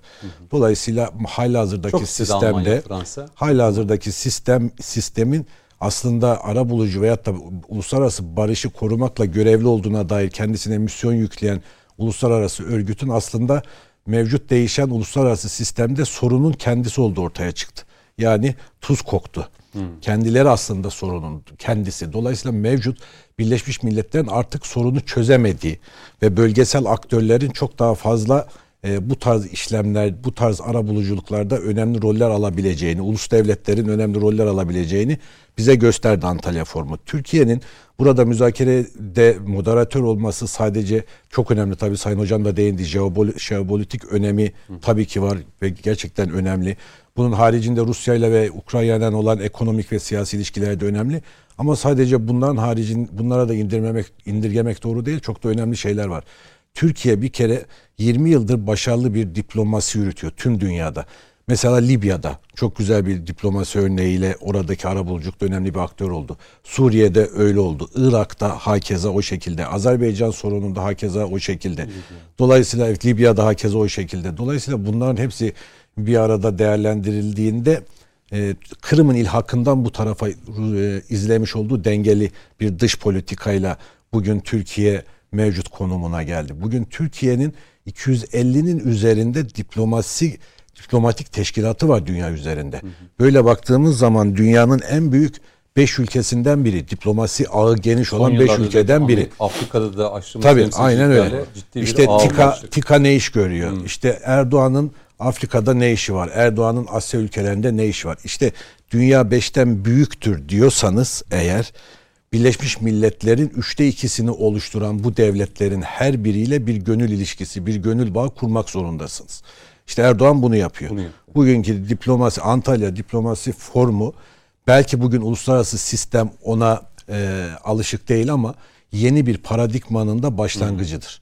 Yani dünya beşten büyüktürün altının doldurulmasıdır veyahut da sıkılmış Antalya yumrukla Forumu Tabii. onun için dolduracak. Tabii Çok- çok yu- önemli bu, evet. yumruk sıkılmış yumrukla musafa olmaz demişti Sayın Cumhurbaşkanı. İşte onun göstergesidir. Hani çok söylüyorlar lafta diyorsunuz ama icraat nerede? İş- İşte icraat burasıdır. Ben bu forumun ilerleyen yıllarda yeni uluslararası sistemde kurulacak kurumsallaşmanın e, bir ön ayağı olacağını düşünüyorum. Çok güzel. Bu cümleyle e, şeyde Bunlar çok önemli saptamalar. karam Yani karamsarsın. Mesela Antalya Forumu gelecekte dedin ya. Bence seneye. Şu an Antalya Forumu yani ben birkaç sene sonra evet bu Antalya Forumu'nu şu an dünya konuşuyor. Yani bu Ukrayna Rusya ev sahipliğiyle birlikte tabii savaşın tercihinde olması ve değil. ona denk gelmesi. Ha, elbette. 2023'ü bekleyin ondan sonra konuşalım. 2023'te Antalya Forumu dünyanın diyalog masası olacak. Peki. Son bir cümle daha- başlarken bazı işte ülkeler var adı sanır duyulmamış Evet, evet. Vesaire. Yani şöyle diyeceğiz. Beşten büyük olanların forumu. Hı, Aynen. Güzel. Son bir şey de ben söyleyeceğim. Hadi Sayın Metin'in dediği, soluklanalım. dediği gibi Sayın Üstad'ın şöyle bir şey de var. Diplomaside başarılı bir devlet olabilmeniz için iç dinamiklerinizi halletmiş olmanız lazım. Eğer Türkiye iç dinamikleri Orayı güçlü olmasaydı, yo, bence şu an iç dinamikleri çok güçlü. Yo yo yani siyaset anlamında mı diyorsunuz bunu Tabii. yoksa? Hayır, siyaset anlamında kendi iç dinamiklerinde yani eğer hükümet o ülkede başarılıysa gerçekten her şey yerine kendi sorunlarını çözmüşse o zaman dışarıda da başarılı bir şey diplomasi yürütebilir. Yoksa kendi içerisinde sorunlarını Ben çözmezse muhalefet yürütemez. anlamında anlamıştım. Muhalefet Muhalefetin değil. sınıfta kaldığını Değil, zaten aynen. Anladım. aynen. Peki. E, bir ilk araya gidelim. E, bir 5-6 dakika soluklanalım. İkinci bölümde devam edeceğiz. Konuşmak lazım. Efendim konuşmak lazım devam ediyor. İkinci bölüme başlıyoruz. İlk bölümde Türkiye'nin diplomasi trafiğini e, konuştuk. E, mekik diplomasisi yürütülüyor çok yoğun bir şekilde E, ve Türkiye hem Rusya ve Ukrayna arasında değil aslında e, tüm dünyada sorunların yaşadığı bölgelerde barışın, huzurun tesis edilmesi e, kanaatini ortaya koyuyor ve bunda da sonuçları başarılı bir şekilde almaya devam ediyor. Araya giderken Ebu Bekir Elmalı'ya sözü vermiştim. Bu bölümde her konumdan beşer dakika yine bu bağlamda e, Rusya-Ukrayna savaşı, Türkiye'nin tutumu, o yaşanan diplomasi trafiğini e, bir kez daha değerlendireceğiz. Sonra e, içeriye döneceğiz. E, siyasi başlıkları konuşacağız. Ebu Bekir Bey buyurun. Evet. Şimdi Son cümleniz önemliydi. Evet. Oradan devam edelim. Yani Türkiye bu diplomasi diplomasi dediğiniz şey bunu yapabilmek için öncelikle dediğim gibi ülkede kendi iç ülk, dinamizme dinamiklerinizin sağlam olması lazım. Bir kere bu onu gösterdi ki bizim iç dinamiklerimiz sağlam ve halk hükümete güveniyor. İkincisi güvenlik politikalarının ne kadar önemli olduğunu gördük. Yani e, hep şunu duyuyorduk muhalefetten. E, savunmaya yatırım yapıyorsunuz, otoriter bir rejim oluyor. Savunmaya yatırım yapıyorsunuz, hani özgürlük, hani özgürlük. Özgürlük dediğiniz şey Berlin duvarının yıkılmasıyla başladı. Herkes dedi ki özgürsek güvendeyiz dediler. Bir lale devri başladı dünyada. Ne zamana kadar? İşte ikiz kuleler vurulduktan sonra Amerika'nın Afganistan'a yapmış olduğu e, harekat. Ondan sonra onun peşine 2008 ekonomik krizin özellikle gelişmiş olan ülkelerde biz tanrıyız diyen ülkeleri vurması. Peşine Arap Baharı. Arap Baharı'ndan sonra işte hemen söyleyeyim pandemi süreci. Bunların hepsi ve en son nihayetinde geldiğimiz nokta şunu gösterdi ki hayır güvenlik size özgürlük sağlıyor. Dolayısıyla şey dünya Güvenliğin olmadığı yerde özgürlük Evet, olmaz. Olmaz. Aynen öyle. Ama, Ama öyle değildi. Tam tersi. da özgürlükleri boğmamak lazım. Tabii. Bu dengeyi On- ona bir denge koyulması lazım. Bu neye benziyor? Tam dediğiniz gibi bir eskiden bir kantar vardı, kantarlar vardı, büyük kantarlar. Onların ayakları zemini e, farklı yerlerde olduğu zaman, oynar bir zeminde olduğu zaman O kantarın bir topuzu vardı. Topuzuyla e, ne yapardık? Kefeleri dengeye getirirdik. Topuz bazen sağ tarafa yakın olurdu. Bazen sol tarafa yakın olurdu. Ama siz bu kantar dengede mi diye topuza değil kefeye bakmanız gerekir. Aklı selim insan. Evet, ak- aklı selim insan şeye bakar, kefeye bakar. Ama biz yıllarca o menfaat dengesini sağlayabilmek için, özgürlük ve güvenlik menfaat dengesini sağlayabilmek için yer yer topuz güvenliğe taraf kaydı ki konjöktör öyleydi zaten. Oraya kayınca hep e, ülke içinde muhalefetten şunu duyduk. Bak işte hep savunmaya gidiyorsun, güvenlikler sıkıntıya, özgürlükler sıkıntıya giriyor, özgürlükler sıkıntıya giriyor. Bugün geldiğimiz noktada bizi o müzakere masasına oturtturan en önemli şeylerden bir tanesi savunmamıza yapmış olduğumuz yatırım ve özellikle de SİHA'lardır. SİHA'ların orada baş aktör olması, Ukrayna'da baş aktör olması, ondan önce Azerbaycan'da baş aktör olması bu tüm Avrupa tarafından kabullenildi ve hem e, savunması güçlü bir devlet olarak hem iç dinamikleri güçlü bir devlet olarak hem halkının güvendiği bir lider olarak Tayyip Erdoğan bu müzakereyi yapmayı başardı. E, dolayısıyla bugün gelinen aşamada e, şimdiye kadar bu konuda yapılan eleştirilerin ne kadar haksız olduğunu ve ne kadar geriden geldiğini. Muhalefette böyle bir sıkıntı var. Yani ikinci bölümde girdiğiniz zaman onu da konuşacağız. Yani halen daha mesela 1940'lardan kalma bir parlamenter rejimde yürütmeye değil, yasamaya e, silah vermesi, yasamaya hareket kabiliyeti kazandırmaya çalışırken yürütmenin kolunu kanadını kırması. Yani sürekli gelişen dünyaya göre değil de arkadan 20 sene 30 sene geriden gelen politikalarla bir e, siyaset izlediklerini görüyoruz ama her zaman da zaman mevcut hükümeti haklı çıkartıyor. Peki. Ee, Çok önemli analizlerdi bunlar. Tebrik ediyorum seni. Şimdi Gerçekten. Yaşar Hocama döneyim. Bu bölümü bitirmek adına bir 5 dakika süre vereyim hocam. Ee, Ebu Bekir Elmalı'nın belki bıraktığı yerden. Ee, yani 20-30 sene, 40 sene geriden gelen bir siyasi bakış var dedi. Yani şu anki mevcut hükümetin, Sayın Cumhurbaşkanı'nın, Dışişleri Bakanı'nın yürüttüğü bir diplomasi. Ee, ama muhalefetse bu konuda bayağı bir geriden geliyor. Katılıyor musunuz? Ya ben ileri geri gitme meselesi değil bu aslında. Hı. Sayın Bahçeli versin bu cevabı. Bak ne demiş. Türkiye ne çektiyse ABD'den daha çok ABC, NATO'dan daha çok NATO'cu, Avrupa Birliği'nden daha ABC olanlardan çekti ve çekiyor. Doğru. Yani Yani mankurtlardan. Evet, bu hep oldu ve olmaya devam ediyor maalesef. O yüzden hep o iç cephe nedenli önemli. Ya dışarıda bu Mehmetçiğin bileğini kim bükebilir? Esas olan içeriz. Ben yıllardır hep şöyle derim. Emperyalizm kendisine karşıtlık oluşturabilecek her düşünce akımının, her inancın içine sızarak kontrol etmek ister. Başaramazsa sahtesini üretir. Şöyle bir bakın. Bizi birleştiren şey hangi e, siyasi pencereden bakarsanız bakın. Birleştiren şey bizim inancımız, kültürümüz, biriktirdiklerimiz, tarihimiz, bizim direnme gücümüz, bizim her zaman hiç kimsenin boyunduruğuna girmeyip kimseyi de köleleştirmeyen medeniyetimiz. Bunlardır birleştiren. Siz değer, değerleriniz bunlardır. Bu Anadolu'nun toprakları o yüzden kir pas tutmaz. İter, çıkartır kendinden. Ama mutlak surette ihtiyaç duyulur. Hangi düşünceden olursan ol ama sonuç itibariyle ben bu ülkenin bağımsızlığından, istiklalinden yanayım diyebilenlerin iç cephesidir o. O Türkiye'de çoğu zaman e, sınırlı bir dönem buluruz belki ama çoğu zaman olamadı bu. Hep çomak sokuldu. Hep girildi iç, içine. Ya kontrol edildi ya sahtesini üretildi. Yeni partiler üretildi.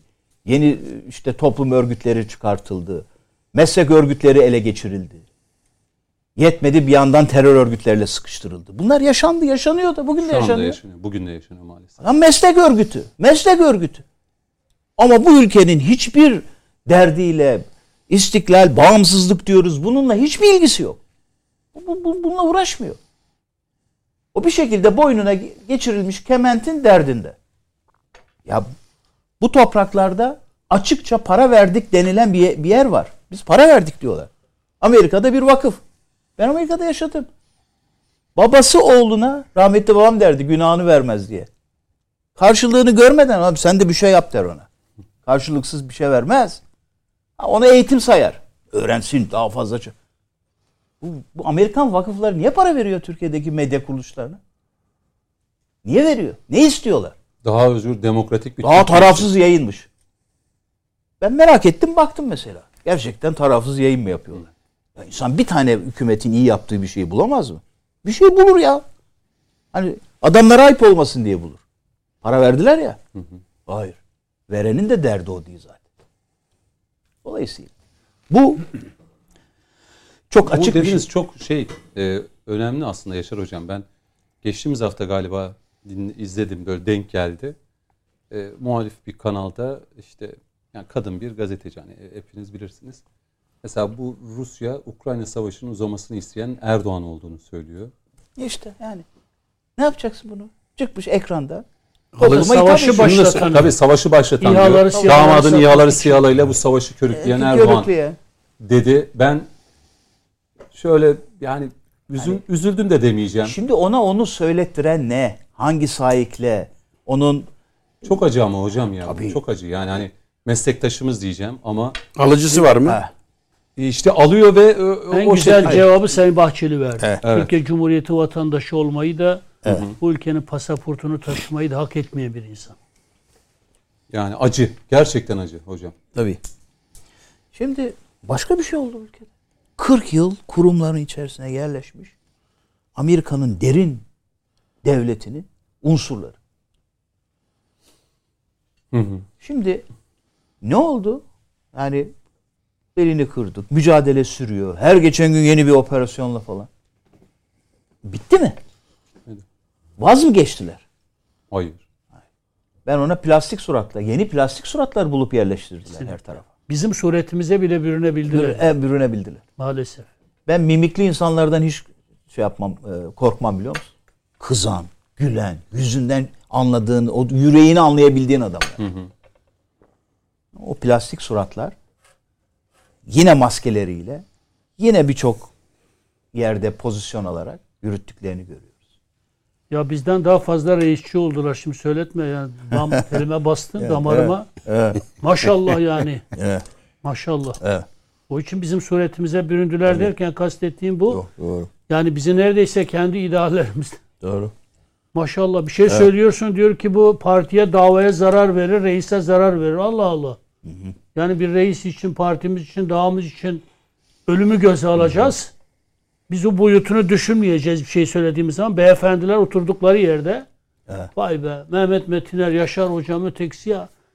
Reise zarar verir bu. Lan bitirdiniz lan. Evet. Bitirdiniz lan. Daha bir ağzımızı açtırma, açmadık daha da vakti gelince açacağız. Onun için dediniz yani. Tabii. Bitti. Ne bitmesi ya? Yok bitmedi.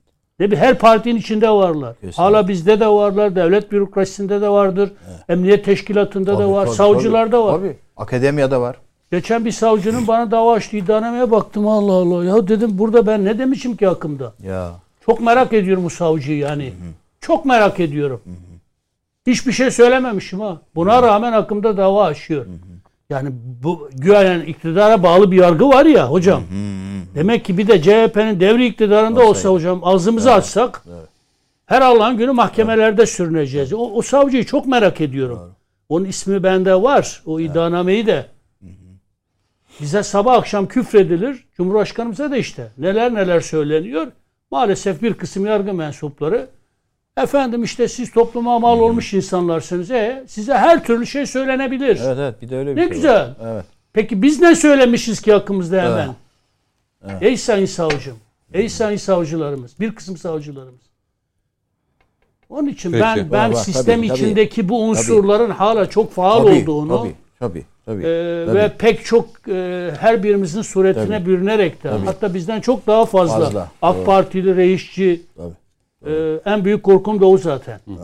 Şöyle bitirelim Yaşar Hocam. Yani e, bizim bu diplomasi e, atağımızın bize getireceği olumlu sonuçlar ne olacaktır? Belki böyle bitirmenizi isterim. Çünkü şu 20 günlük süreç içerisinde yaşadığımız e, durum, tablo belki şu anda pek çok üniversitede uluslararası ilişkiler bölümünde okuyan öğrenciler ve akademisyen hocalarımız için de anlatılması gereken çok önemli bir tablo değil mi? Bakın Sayın Cumhurbaşkanı bu e, Antalya'daki e, Ukrayna ve e, Rusya Dışişleri Bakanlarının buluşmasına ilişkin güzel bir cümle kurdu. Cümlenin en kilit cümlesi şuydu. İki ülke arasında kurduğumuz güven kanalının sonucudur bu. Tırnak içindeki kavram o güven. Güven. Güveni ne tesis eder? Bir ülkenin, bir ülkenin hesapsız, kitapsız, kendisine sakladığı karanlık hesabı olan, savaştan çıkar devşirmeye çalışan. Bunu çok iyi Rusya da biliyor. Bunu Batı da biliyor. Bunu Ukrayna da biliyor. Türkiye'nin Ukrayna'ya bakışı, Rusya'ya bakışı. Yani, yani özel bir hesap yapayım. İşte burası bir bölünürse şöyle olur. İşte Rusya burada yenilse de şurada ben... Hayır çok açık bir şekilde hiçbir ajandanın e, içindeki karanlık unsurlarla falan davranmadığını çok iyi biliyor hepsi. Yani bu, bu, bu son derece önemli.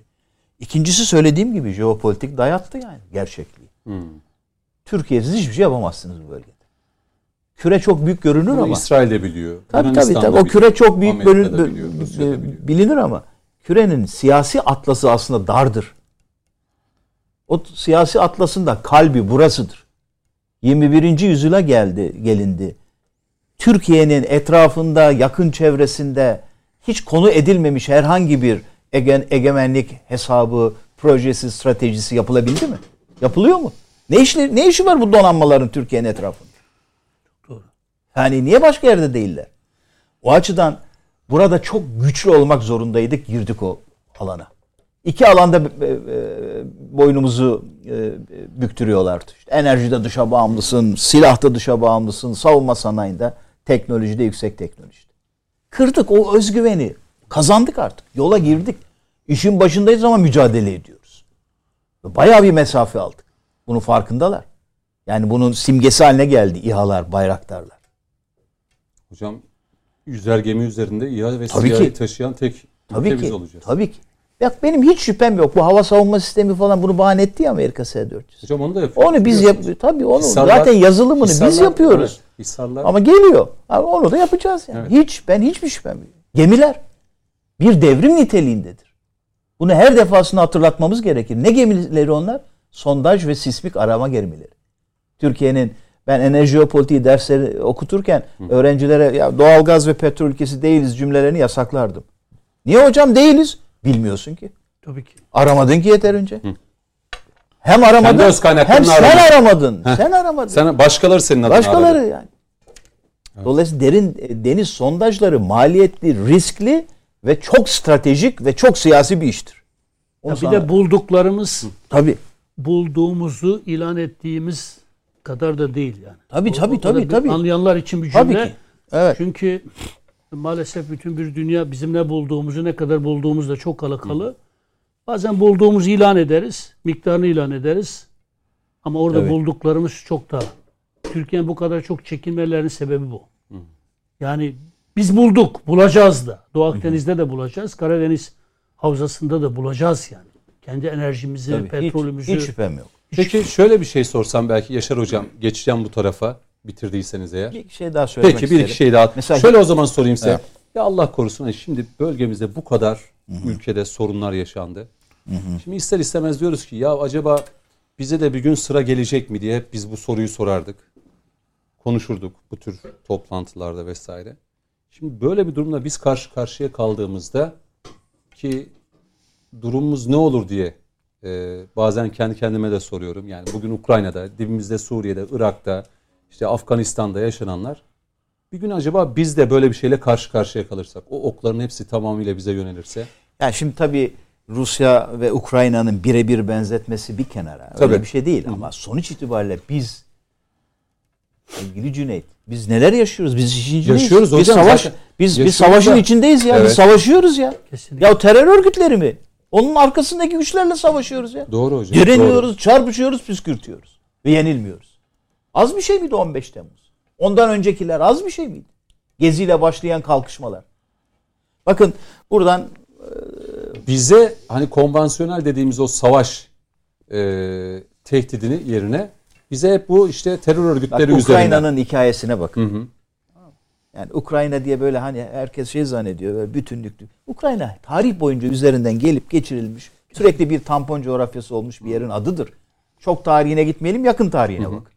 2004'te renkli devrimlerin kurbanı olmuş. Kurbanı olmuş. Sonra sürekli şey yönetimde. Ardından ne olmuş? 2010'da gelen iktidar bir süre sonra önce Avrupa falan demiş Rusya'ya yanaşmış. Aa öyle misin sen? Hadi bakalım bir sokak, meydan e, kışkırtmaları. 2014'te darbe yaptılar ya. Darbe yaptılar. Bir Amerikalının belgeselini izlesinler. Ya biz anlatmayalım. Nedir hocam? Onu. Oliver, Oliver Stone'un Hı hı. Ukraine on Fire. Ukrayna yanıyor. Belgeselini izlesin herkes. Peki hocam. Görsünler geziyle nasıl benzerlikler görecekler. O Peki. çok affedersiniz zibidiler vardı böyle hani zıpla zıpla bilmem ne. Ukraine zıpla or- zıpla. Aynıları aynıları. Kırmızı elbiseli kadın Brezilya'da olduğu gibi orada da Piyanocular. piyanocular orada da. Ve zavallı olan Metin Bey'in Yine- dediği gibi Ukrayna halkı çekiyor bugün. Evet. Kışkırttılar. Bunu Amerikalı yüreği ve zihni sağlam olan akademisyeni de hatta siyasetçisi de söylüyor. siyasetçilerini Tabii. iyi takip edin. Evet. Kemal Bey de Sonra- dahil. Soros'un siyasetçilerini çok Evet. iyi takip edin. Türkiye'de de var diyorsunuz. Peki. Ben mesajı aldım. Şunu da söyleyeyim son Hadi cümle. hocam. Bak ne acı bir şey biliyor 3-4 musun? dakika fazla Amerika ne verdim yaptı? hocam. Geçenlerde, geçen cumartesi günü. Ne yaptı hocam? Venezuela neydi Heh. Şey için Amerika için? Heyet. Haydut devlet değil mi? Silmiş, atmıştı bir kenara. Ee, Guaido diye bir adamı da asıl Tabii asıl budur demişti Venezuela'nın devlet başkanı. Heyet yolladı şeye, Evet. Maduro'nun ayağına. Amerikalı heyet Maduro ile oturdular. Cumartesi sabah giderken gittikleri gün Guaido'ya da öyle işte dediler ki bak gidiyor oraya bizim heyet haberin olsun. Gördün mü? Nereden nereye geldi? Ha hayır yani himaye ettiği kişiye yaptığı muamele budur. Bunu unutmasın. Ha, Guadio Ha. destekliyordu, himaye etti. E başka bir şey. Zelenski için soru sordu bir e, Biden'a bir medya mensubu. Dedi ki suikast falan planlıyorlar. E, ne olur? B Eğer planımız hazır. Dedi ki B planımız hazır. Tabii canım. Tamam. Zelenski giderse B Ali plan hazır. kahraman müthiş bir adamdı. Peki. Korumak gerekiyor.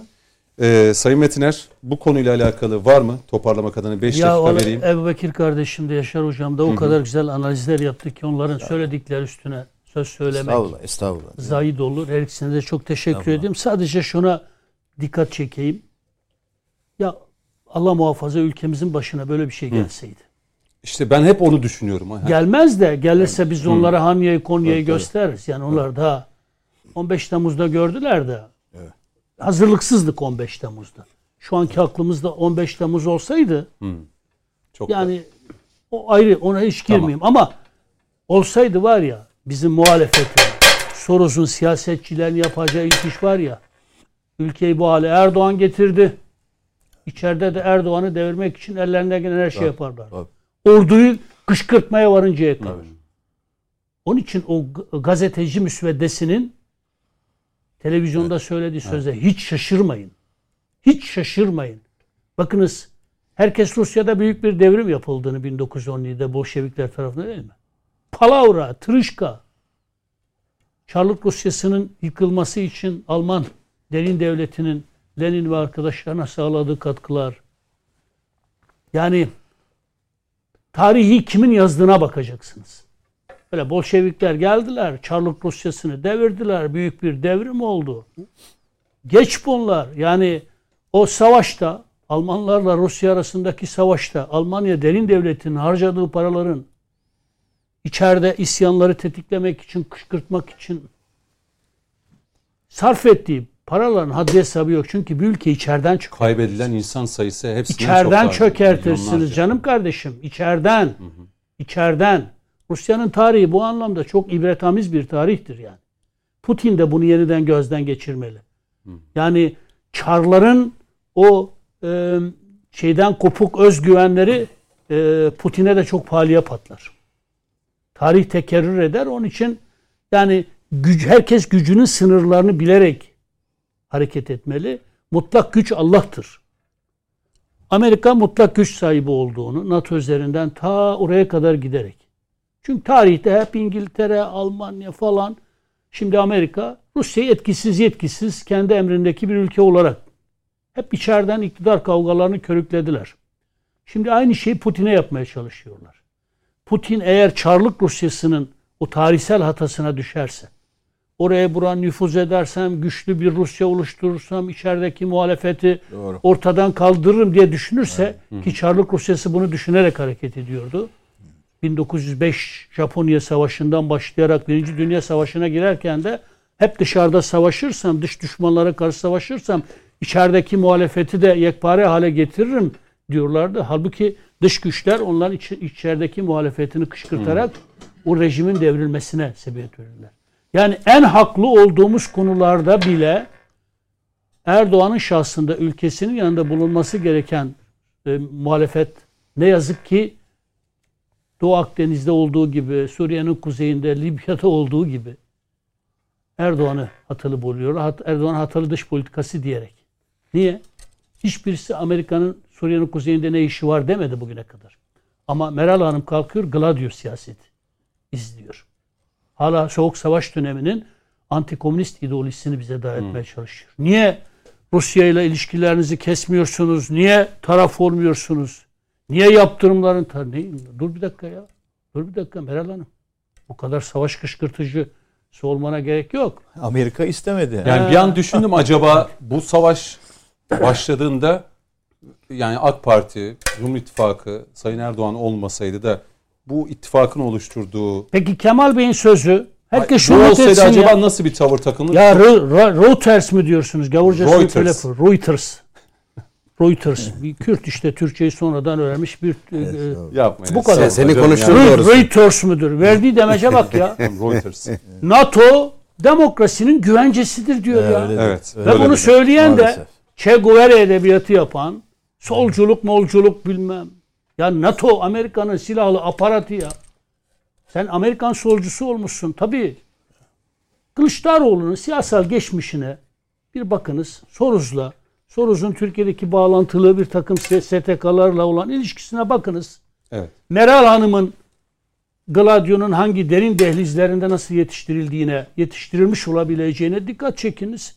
Türkiye'deki muhalefetin Erdoğan gitsin de ülke batsın siyasetinin dışında bir siyaset izlemediğini çok iyi bir biçimde anlarsınız. Bu da tam Biden'ın istediği siyasetin Türkiye'de realize edilmeye çalışılması. Tabii eğer şey olsaydı bir- hemen şuna bir açıklayayım. Ee, eğer e, şu anki şey karşı taraf yani muhalefet eğer Evet. iktidarda olsaydı S-400'leri geri iade etmiştik ve biz seninle çalışmıyoruz demiştik. Hava sahamızı Rusya'ya kapatmıştık. Çok doğru. E, ondan sonra Akkuyu nükleer santralini nasıl yapacaksa sözleşmeden denmiş. yok. Millileştirme şansı da yok uluslararası Evet. hukuk bakımından onu da söyleyeyim ama hadi bir nasıl millileştirecekse onu millileştirecektik şu anda. Ve bugün o müzakere masasında da ne Ukrayna'dan ne de Rusya ile oturamayacak. Karşılığında Mevzu ne buydu. şey Hiçbir şey elde Şey- edemeyecek. Hiçbir Hiçbir şey. Bir füze yanlışla bize düşecekti. Bir anda kendimizi Tabii. savaşın içinde bulacaktık. Peki süreyi vereyim Kötü şimdi senaryo. size. Bir beş dakika. Bu, bu, bu meseleyi size kapatıyorum. Şöyle e, hani ben ben en azından öyle hissediyorum. İzleyenler belki fark etmeyebilir de benim oturuşum değişti. Kasıldıkça kasılıyorum. Niye? Niye Hayırdır? ne oldu? Çünkü e, bana- Önüne bir masa koydular seni. Hemen değişti. Masayla mı değişti? Abi, masayla alakası yok. Hayır Sayın Metin-. Hayır, Sayın Metin'in bir anda çok böyle bir anda hayırdır falan Yok, bir şey mi hakikaten oldu diye. hocalarıma o kadar ibretle dinliyorum ki keyif alıyorum ülkemden, toprağımdan, vatanımdan, Mehmetçiğimden.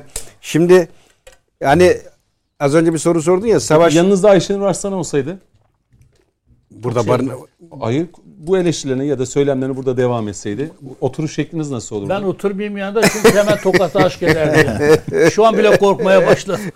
Ben o değilim aman Allah muhafaza. Allah korusun. Allah muhafaza. Şimdi e, gerçekten hani hakkını vermek lazım. E, eski bir asker olarak sahadaki şu durumu görünce Rusya'nın düştüğü durumu, Amerika'nın zaten ne olduğu belli. Diyorum ki bu Mehmetçik'le biz ne kadar gururduysak azdır ya. Bugüne kadar 3 kıtada savaş yürüttü. Bu harekat falan değil doğrudan savaş. Ve üçünden de yüzünün akıyla çıkan, bir gün yüzümüzü ağartmayan, karartmayan, e, düzeltiyorum, bir silahlı kuvvetler var. E şimdi bir devletin ortada üç tane gücü var kullanabileceği. Askeri, siyasi ve ekonomik. E askeri anlamda inanın şu e, Ukrayna coğrafyasında hani dedin ya bize olsa ne olur diye. Bu iş buralara gelmezdi emin ol.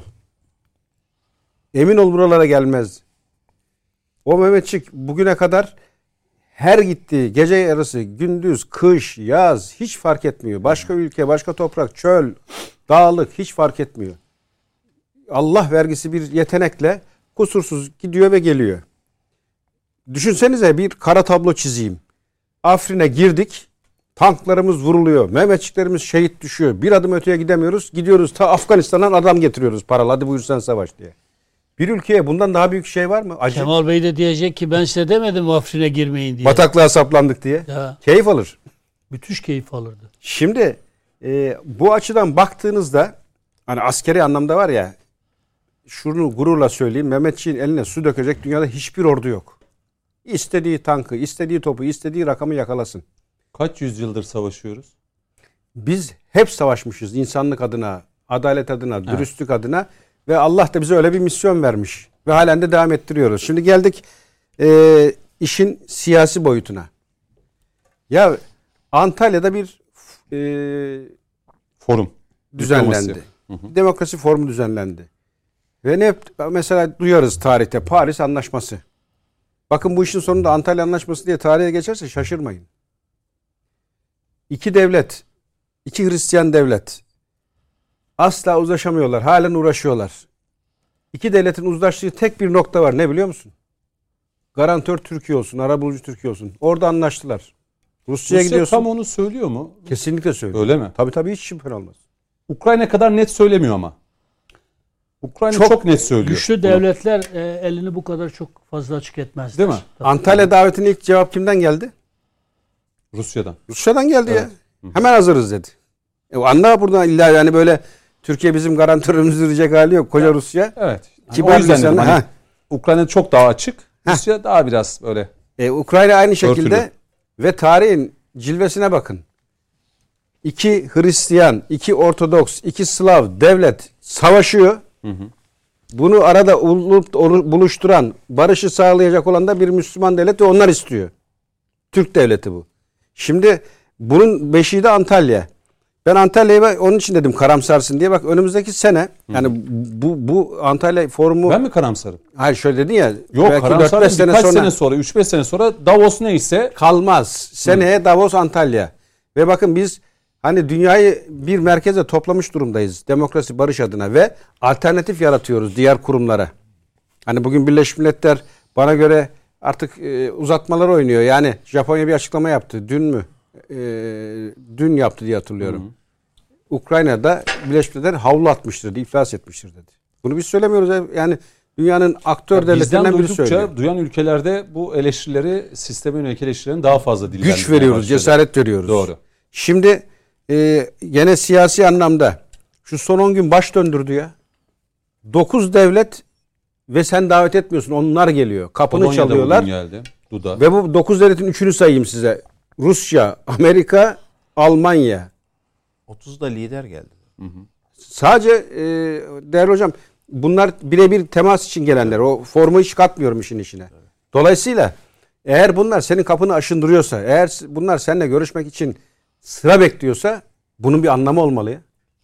Bunun bir e, dünyada Ya bizi çok sevdikleri için değil, belki kendi çıkarları. Yani bizim, bizim kaşımıza, gözümüze çok da hayran değiller. elbette senin Ha, kara yani- kaşına kara gözüne Ha. gelmiyor. Gücüne geliyor, siyasetine geliyor, uygulandığın hani o dünya kamuoyundaki karşılığına geliyor. Ve e, biz bunu yaparken de gerçekten çok şeffaf bir süreçte ve e, dünyada belki barışın tek umudu olarak yapıyoruz. Ve artık e, devlet, siyaset kendini öylesine aşmış ki. Benim en çok sevdiğim taraf, yanlışsa düzeltin, üniversite gençlik davetli gelmiş foruma. Çok çok yani farklı sektörlerden gelen şeyler de Gençler var. yetişsin CEO'lar diye. var, gençler var. Aşmışız kendimizi. Biz diyoruz ki biz bunları aştık.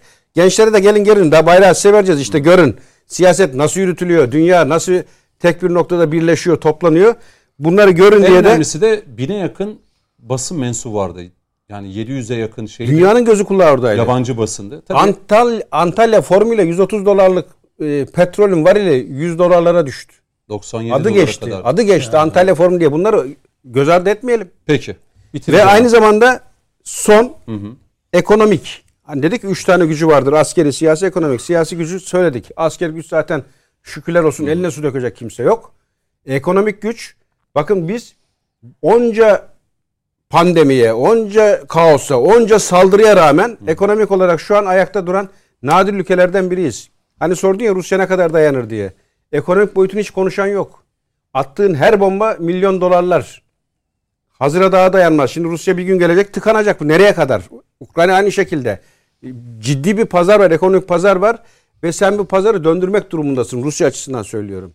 E biz üç kıtada savaştık, pandemiyle uğraştık, saldırıları bertaraf ettik. Bir de üstüne bu ekonomik e, krizle dünyanın baş ettiği, baş edemediği krizle Allah aşkına şu ana kadar yıkılmadan durmayı başardık. Ve bu sistem de hiç durmadı. Çark işliyor.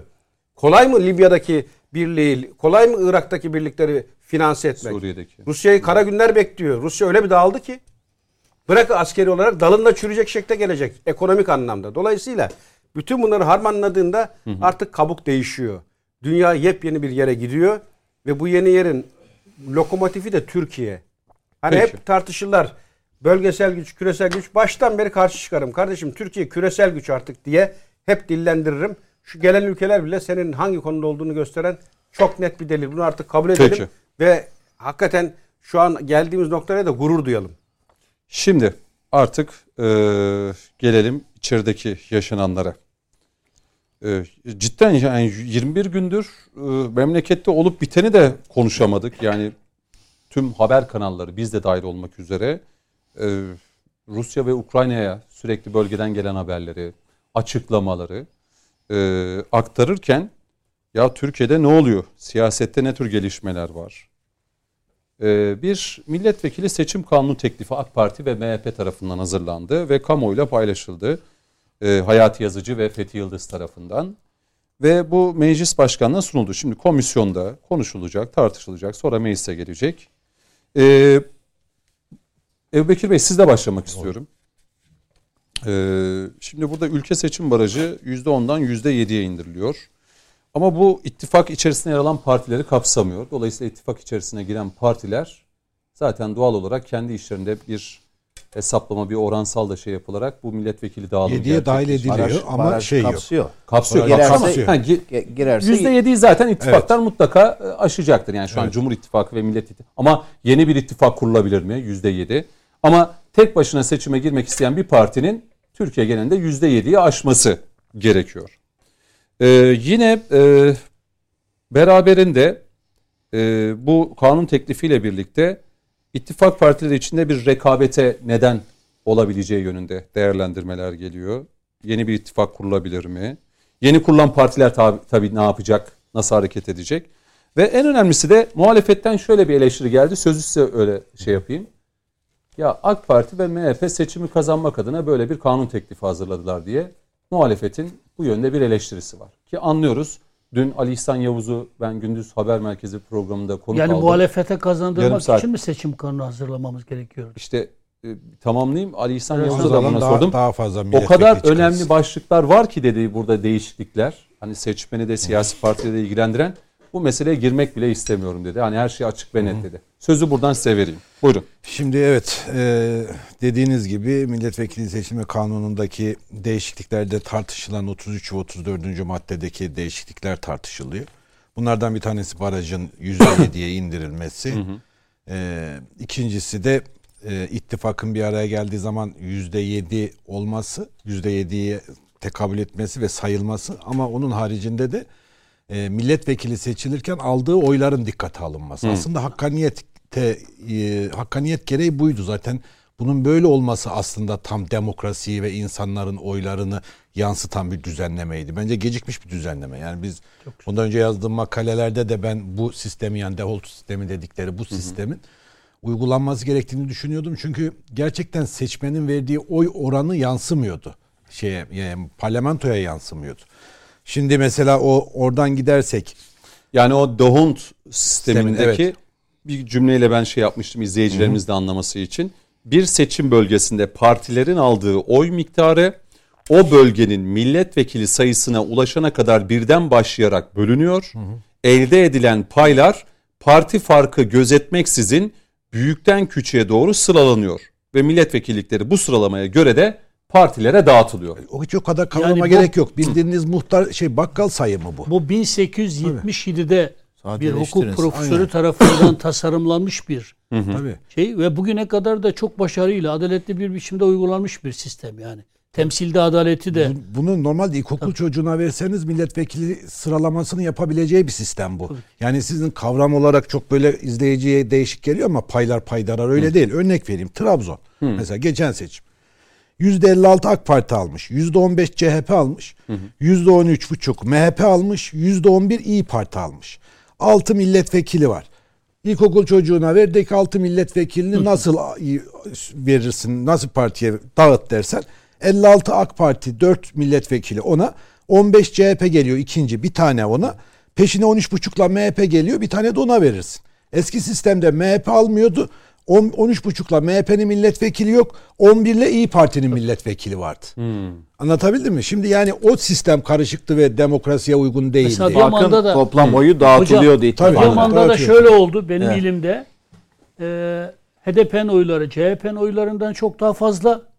Evet. AK Parti 4 milletvekili çıkardı. Normalde HDP'nin oyları CHP'nin oylarından daha fazla olduğu için HDP'nin çıkması gerekiyordu. Ama İyi Parti ile Evet. CHP ittifak yaptığı için İyi Parti'nin oyları da CHP'nin hanesine yazıldı. Dolayısıyla HDP CHP'den çok daha fazla oy almasına rağmen HDP'nin adayı seçilemedi.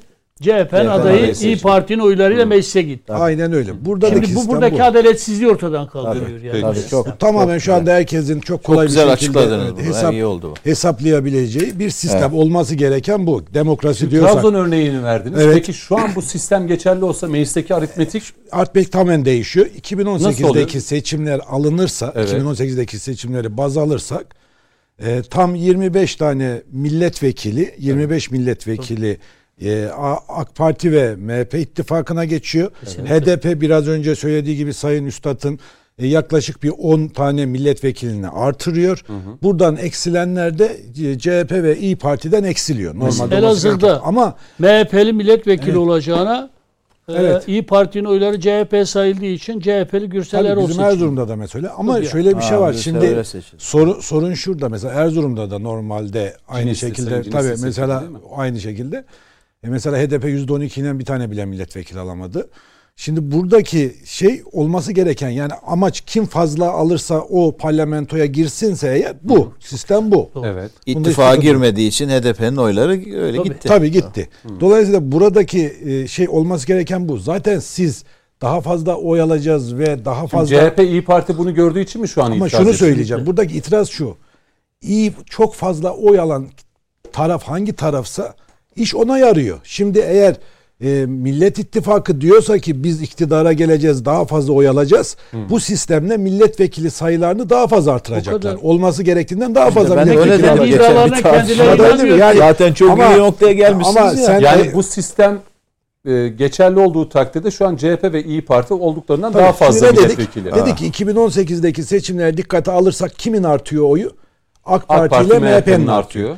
Dolayısıyla bu seçimde siz o kadar oy alırsanız kimin artacak? Sizin artacak aynı şekilde. Yani Millet İttifakı'nın artacak.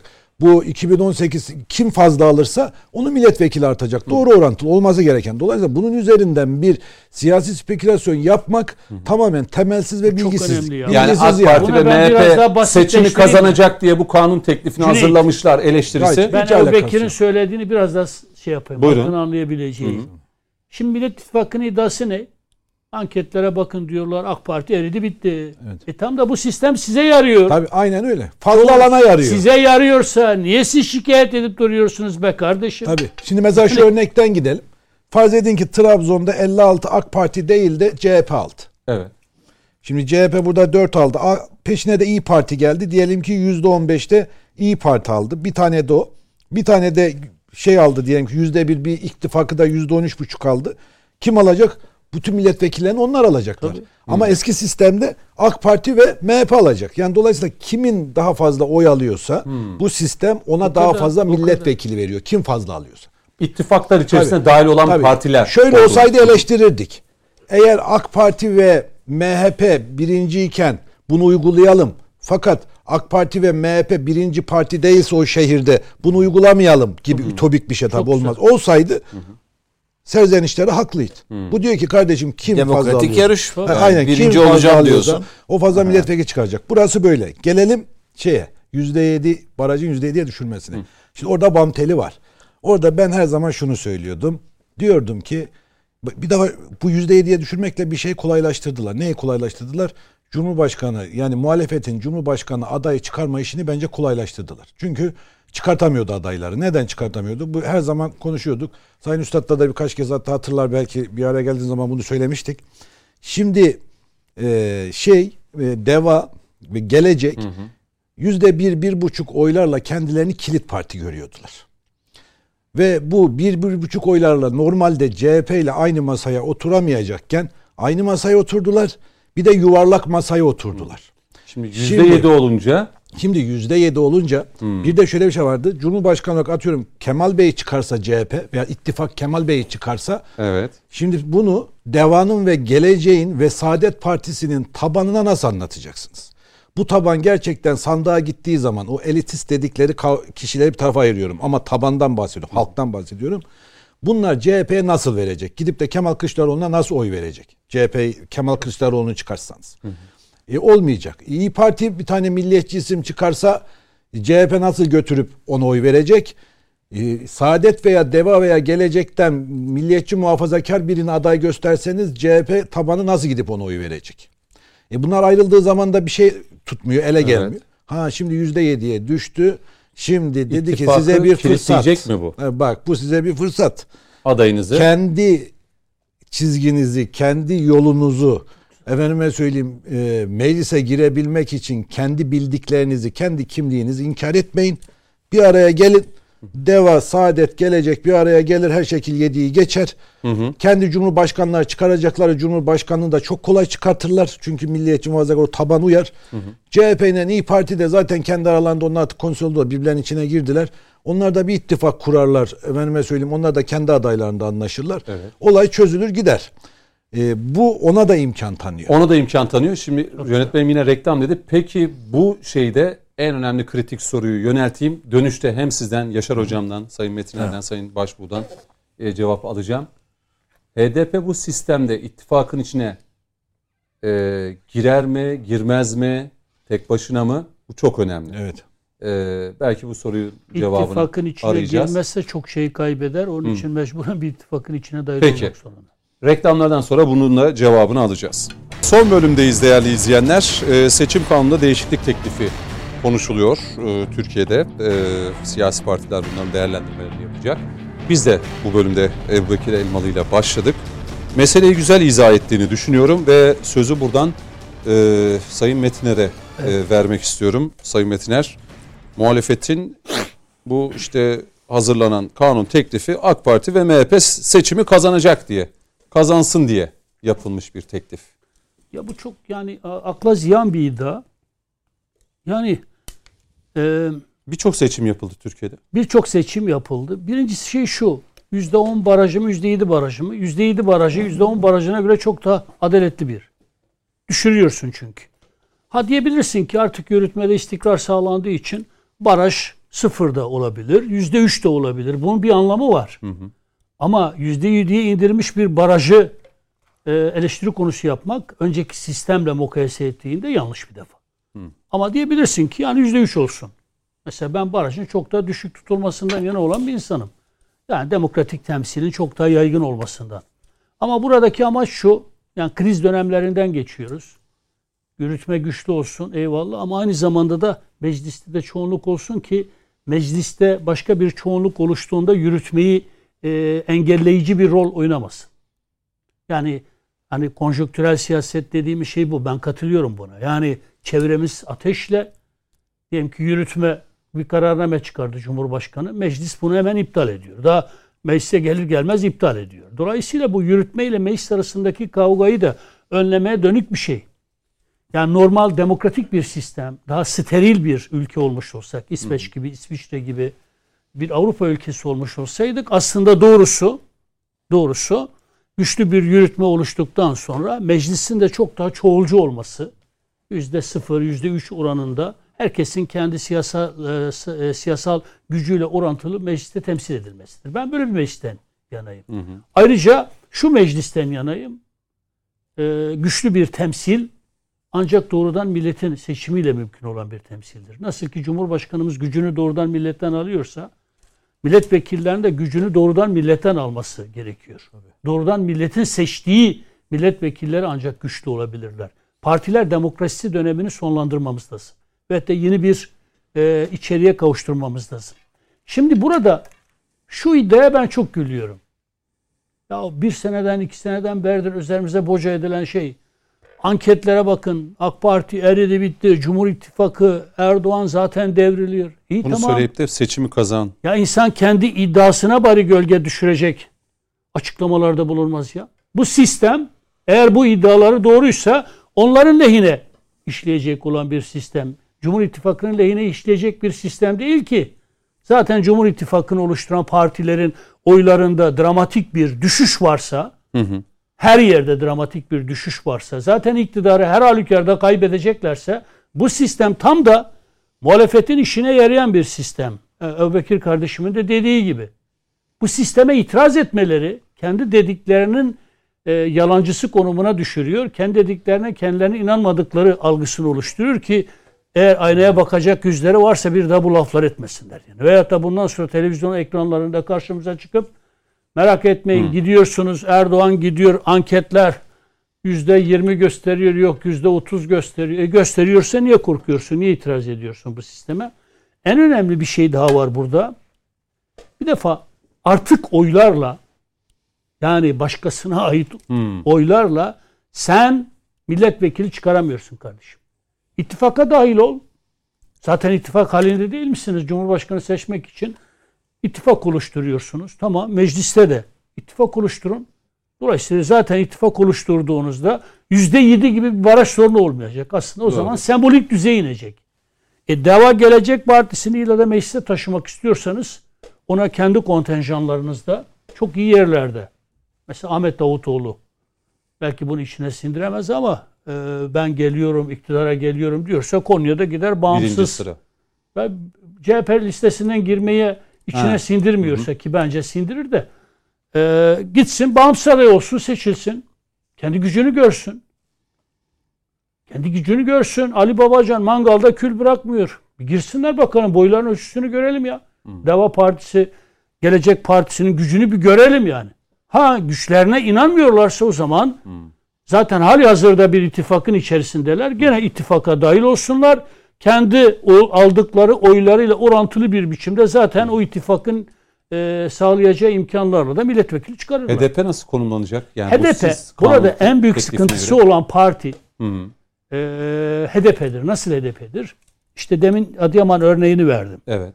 HDP olarak aldığınız oy oranınız CHP'nin oy oranından daha fazla ama siz ittifaka dahil olmadığınız için CHP. İyi Parti CHP ittifakı söz konusu olduğu için İyi Parti'nin oyları CHP'ye sayıldığı için CHP'li aday seçiliyor. HDP'nin adayı seçilmiyor. Burada HDP e, büyük bir şey alır. Yani ittifak içinde Burada- olmazsa Burada burada aslında ben bu sistemi bu anlamda çok değerli buluyorum. Ya siyaseti de kristalize etmiş oluyor. Kardeşim sen zaten bir bloksun. HDP'yi gayri resmi olarak bu bloğun dışında göstermene gerek yok ki. Gerek bu yok kanun ki. teklifi artık zorlayacak mı ittifakı? Tabii ki mesela diyelim ki HDP bu ittifakın içerisinde. E, aldıkları oylara göre İyi Parti'den de, DEVA'dan da, Gelecek'ten de çok daha fazla milletvekili çıkaracaktır. %7 barajını sen aştığı için. Yani ittifak olarak %7 barajını aştıkları için HDP kendi oylarıyla istediği kadar milletvekili çıkarabilecek. Ama öteki türlü HDP ittifakın dışında kaldığında ve de bırakıldığında e, istediği oranda milletvekilini sayısal çoğunluğuyla orantılı bir milletvekili oranına erişemeyecek. Erişemeyecek. Şimdi o zaman ittifakın içine gir. Yani hem HDP'nin oylar üzerinden kendine bir iktidar alanı oluşturmaya çalışacaksın. Hem de HDP ittifakın dışında tutmaya çalışacaksın. Bunun da yani hani örtülü maskeli siyaset dediğimiz şey var ya bunu da sonlandırıyor. Herkes safını belli etsin. Hangi ittifakın içerisinde yer alacaksa alsın. Burada zaten %7 barajının da anlamı kalmıyor. Herkes de sayısal gücüyle orantılı zaten bir temsili sağlamış oluyor. Ama hayır Ali Babacan gibi gerçekten egosu yüksek, her an iktidara gelebileceğine inanan bir der ki hayır kardeşim ben Deva Partisi olarak gireceğim. Barajları da yıkacağım. Kendi gücümle geleceğim. Hodri meydan ne güzel. Ve Ahmet Davutoğlu hani 1 Kasım'ında asıl galibi benim Ya da diyordu. Saadet Partisi için de Ee, geçerli olabilir. 1 Kasım'ın Ya da galibi Demokrat bendim Parti diyordu. için. Bu alınan oylar benden dolayı alındın diyor. Ahmet Davutoğlu da kendi partisiyle girer. Kendi gücüyle orantılı bir biçimde mecliste temsil edilir. Kimseyi ittifaka zorlayan bir sistem değil. Ama bu düzenleme demokratik temsile, adalete çok da Peki. uygun. Artık oylarla hak etmeyen e, bir insanın bir partinin adayın seçilmesine izin vermeyen, dolayısıyla haram bir temsile de imkan sağlamayan çok da helal bir adalet sistemine dayalı bir temsil sistemi. 25 dakikam olduğu için sürede daraldığı için e, Yaşar Hocam mesela bu s- teklifin içerisinde hani siyasi etik açısından hani bu milletvekili transferleri vesaire son mesela hatırlayalım CHP'nin e, İyi Parti'nin grup kurabilmesi adına e, milletvekilleri böyle çok da istekli de gitmediklerini hatırlayalım. Sonra neler yaşandığını da biliyoruz. Bu onun da önünü geç, e, e, önünü de kesecek aynı zamanda. E, yine teklifle birlikte artık e, yani grup kurmuş olmak da seçime katılabilmek için yeterli olmayacak. Grup kurmanın da pek bir e, Ha, burada CHP'de şu ihtar verilmiş oluyor. Bir an önce şu genel kurulu yap yani. ha yap. Yani böyle iki defa üstte genel kurulu Doğru. Üst üste iki defadan fazla iman eden parti seçime katılamayacak. Bu da önemli. Bu da Cumhurbaşkanlığı Buradan rahatsız edecek size işte. vereyim hem de HDP'nin bu şeyde nasıl bir tavır Evet, takınacağını. o yani e, mevcut yasada e, seçime girmek için iki koşuldan birini sağlamak yetiyordu. Ya mecliste 20 kişiden oluşan bir grubun grup. olman gerekiyordu ya da e, işte e, belli sayıdaki il il İlçede, kongrelerine. Evet. Şimdi bu yeni düzenlemeyle mecliste grubun olması seçime girmeye yeter koşul değil. O artık e, yetmeyecek ya da o bir koşul değil. E, tek koşula bağlandı. 6 ay içerisinde 41 ilde örgütlenmiş siyasi partiler ancak il ilçe teşkilatlarıyla örgütlenmiş olanlar girebilecekler. E, bu önemli. Şimdi tabii bir şey yaşandı bu ara dönem içinde. Yani e, yeni hükümet sisteminin işleyişinde bir seçim yaşadık. İşte ittifaklar öne çıktı. E, çok sayıda böyle siyasi parti kurulma, kurulma ihtiyacı doğdu adeta. Bu bir yani fikri ihtiyaçtan, ülkenin ihtiyacından falan doğan bir şeyler değildik. Yani bu net sapıyor. 120 küsür parti varmış. Evet. Şimdi tabii bizim siyasi partilerin kurulma şeyi içerisinde, pratiği içinde de bakıldığında yani ç- çok azıdır fikri çok önemli ayrışmaların ve fikri zenginliğiyle, farklılığıyla doğmuş partiler. Büyük ölçüde liderlik yarışlarından kopuşların ortaya çıkardığı partilerdi. Ama şimdi bu şey içerisinde, bu ittifak zemini içerisinde işte yüzde bir önemli, yüzde 0.5 önemli, bir oy bile önemli, 50 artı bir Bu önemli. düzenlemeyle artık onu da O pek kadar normatif hale getirildi ki bu. Fikir mikir yok yani. Yüzde bir al- yani alabiliyorsa tamam. Yüzde sıfır tamam. Bu değil. Bu sistemin 50 artı bir aritmatik çok kıymetli aslında. Siyasi partilere diyor ki her gönülden, her yöreden, her yürekten, her zihinden sentezleyebilirsen onlardan e, destek almanı aslında sana önüne koyuyor 50 artı bir. Zahmet istiyor. Yani ne zahmeti fikir üret sorunlara e, herkesi kucaklayacak Siyasi çözümler. çözümler geliştir. Bir ufuk çiz ülkenin ve herkesi kucaklayabilsin ki o 50 artı 1'e ulaş. Bu yapılmadı. Özellikle şimdi adına Millet İttifakı denilen bir arada olan partilerin hangi fikre dokunuyorlar? İşte ben bu işlerin biraz meraklıyım. Gir- Girerken de bu yeni Şey, sisteme... güçlendirilmiş Evet. parlamenter sistem. Ha, bunu, hiç- bu, bu, bu sistem değişikliği falan değil ki bu. Seçim beyannamesi yapmışlar. Gibi. Gene, gene şey de yok. Hangi fikirde buluşuyorlar o da belli değil. Dış politikaları Genel ne? başkan yardımcıları çıktı bir şeyler anlattı. Dış İşte şöyle politikaları olacak, orada Cumhurbaşkanı'nın kim tarafında nasıl seçileceği O bile belli değil. Yani. Yani şimdi dolayısıyla e, çok sayıda böyle siyasi parti ve ittifakın içerisine gireyim oraya güvenerek yani kurayım oradan da yüzde bir falan da olsam yüzde sıfır beş de olsam şimdi o, bu sistemde o kalkıyor. İttifaklara güvenerek milletvekili çıkarmak mümkün değil artık. Yani yüzde bir, yüzde iki alan bir partinin Yok. ben işte bu ittifak Kendisi için kritiğim. alışın. Ben olmazsam Bir o an- şey bitti. o kalktı. o, o kalktı. Yani yüzde e, 40 alan bir siyasi parti yüzde ikiye e, olamayacak. tahakküm altında kal- E, olmayacak işte. Ol- olmayacak. Tamam. Dolayısıyla her seçim bölgesinde her parti partiysen giriyorsun. Oradan e, milletvekili çıkarabilecek oranda oy alman gerekir. O zaman milletvekili çıkarırsın. Siyasi partiler kara kara düşünüyor şu an. Evet. Yani. Peki HDP hocam?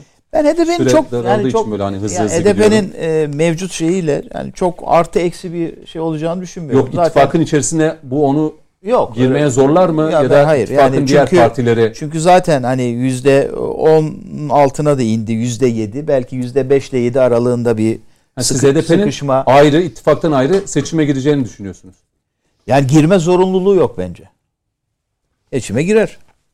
Yani İttifakın içine mi girer yoksa ittifakın Şimdi dışına bak ittifaka girmek demek milletvekili sayını arttırmak için bir zorunluluk olmaktan çıktı zaten. Çıktı. Tamam. Her seçim bölgesinde ittifakta kaç kişi var? Dört parti var. Her dört parti hangi seçim bölgesindeyse o seçim bölgesinde o dört partinin aldığı demin Ebu Bekir Bey'in Trab- Trabzon örneği miydi? Trabzon örneğinde verdiği gibi. Oyuna bakılacak. İttifakta olup olmasına bakılmayacak. Eskiden nasıldı? İttifakın toplam oyuna bakılıp ittifak partilerine o oranda milletvekili dağıtılıyordu. İşte o zaman Mehmet Bey'in verdiği örnekti. Yani HDP ittifakın dışında kaldığı halde hakkı yendi bir anlamda yani değil mi? Çok çok doğru evet. yani evet. onun çok çok altında alan bir parti. ben, sırf, ben eksik anlattım evet. Evet, Yani sırf- yanlış anlaşılabilecek evet, evet, doğru. sırf ittifakın içindedir diye gidip e, Tamam, milletvekili çıkardı. HDP? E bence yani kendisi girecek seçime. Müferit seçime girecek. Kendi adayını gösterecek. Şey Kendi adaylarını gösterecek. yani güzel. tabii onun bir parti kapatma süreci de Doğru o da var. olacak. O da var. Hı hı. Onu bilmiyoruz. Yani bu, bu- bu- bunu saptamak gerekir. Seçmenler için de çok önemli bir şey var. Hani daha önce Fethi Yıldız Bey'in gönderdiği bir not var. tabii, Tabii tabii. Şey var mı? MHP Tabii. Genel Başkanı Tabii, tabii ki. Buyurun. bu Tabii o işin tasarının da mimarı olan, çalıştılar. mimarlarından biri olan izniyle okuyorum. Çok önemli bir şeydir bu. Ee, milletvekilleri çünkü geçmiş e, seçim sistematiği içerisinde araçsallaştırılıyordu. Hı. Mecliste grubun varsa yeterli. Bu milletvekillerinin araçsallaştırılmasıdır yani. Halbuki siyaset milletvekillerini araçsallaştıran bir sistem değil. Toplumu siyasetin öznesi kılan bir şeydir yani. Bu, bu yeni sistemde bunun öngörüldüğünü belirtiyor. Şöyle e, siyasi partiler kanunda seçenek olarak yeterliydi eskiden. Ona girmiyorum. Oysa ki Türkiye Büyük Millet Meclisi'nde grubu bulunmak çok önemli yani. Siyaset yapanlar bunun kıymetini bilirler. Meclis faaliyetleriyle alakalı bir husustur. Grup kurmak. İş tüzükte de zaten bununla ilgili şeyler açıklanıyor. Hı hı. Demokrasi demokrasi bir yönüyle örgütlü toplum demektir. Örgütlenmenin en özgün şeklini siyasi partiler oluşturur. Siyasi partilerin örgütlülüğü demokrasinin yaygın ve katılımcı olmasının önünü açmaktadır. Seçime katılmak için teşkilatlanma ve kongrelerini yapmış olma şartı yeter bir şart olarak öne çıkarılmış. Vekillerin bu amaçla araçsallaştırılmaları siyasi etik bakımından doğru bulunmamıştır. Bu çok önemli bakınız.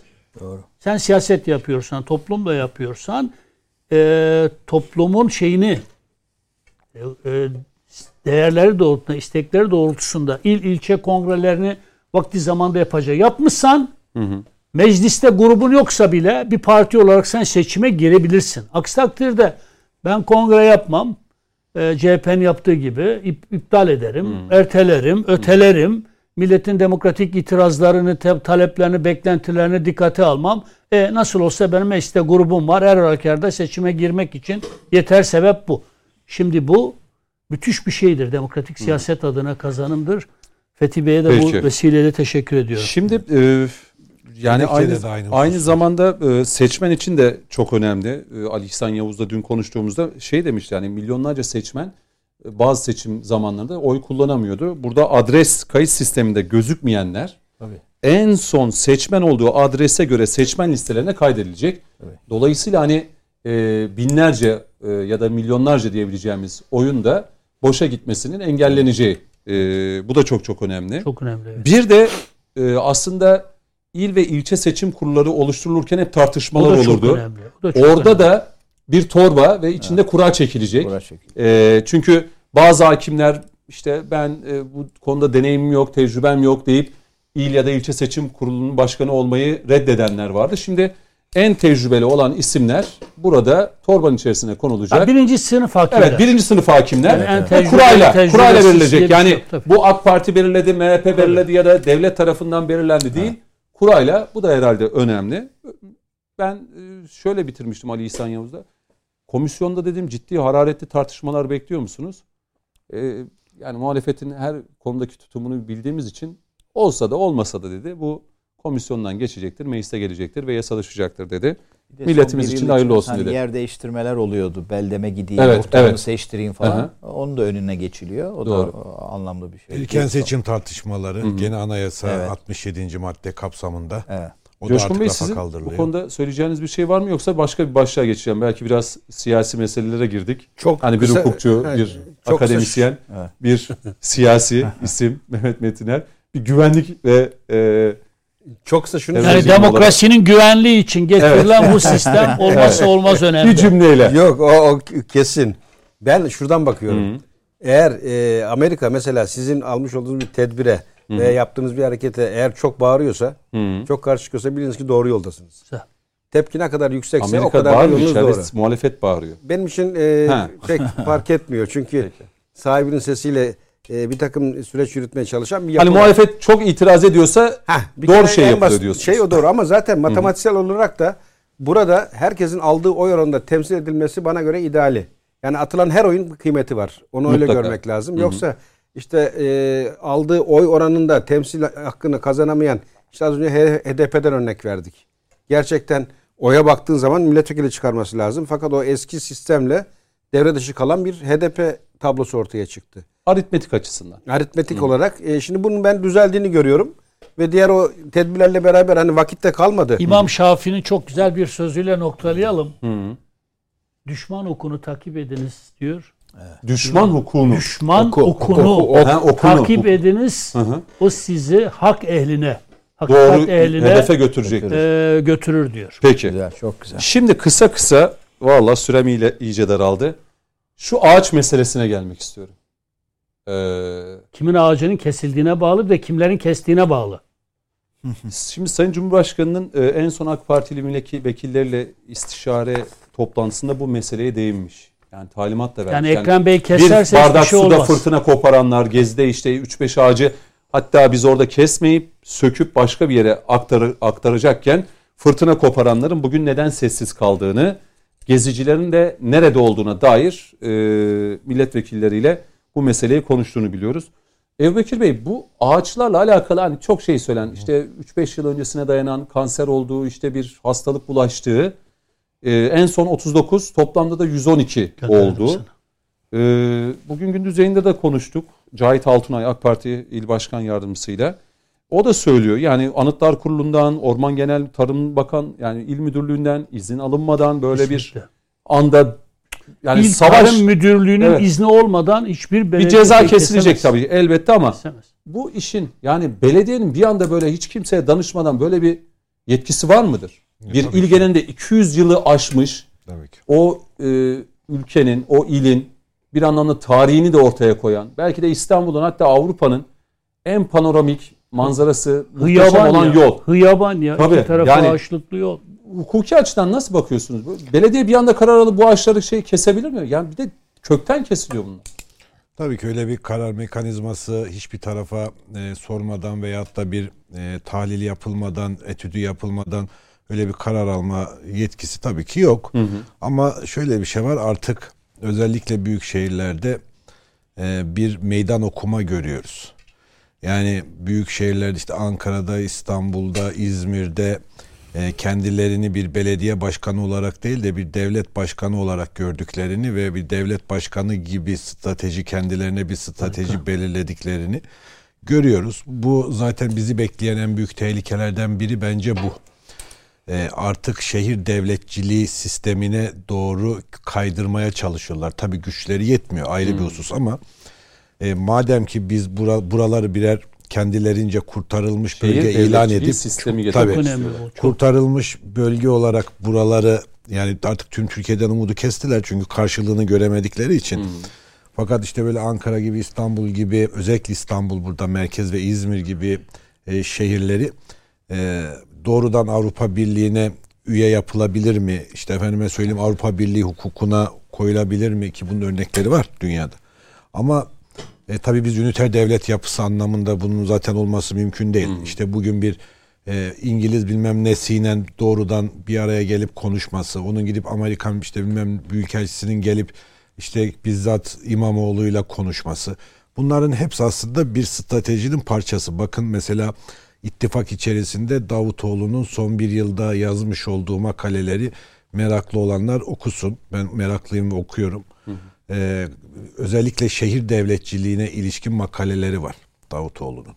Yani o masa tombalayla bir araya gelmiş bir masa değil. O masa gerçekten herkese misyon yüklenerek bir araya gelinen bir masa. Hepsinin birer misyonu var bu anlamda yani.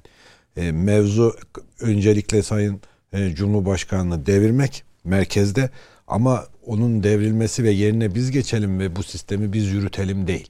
Sistemi değişmek.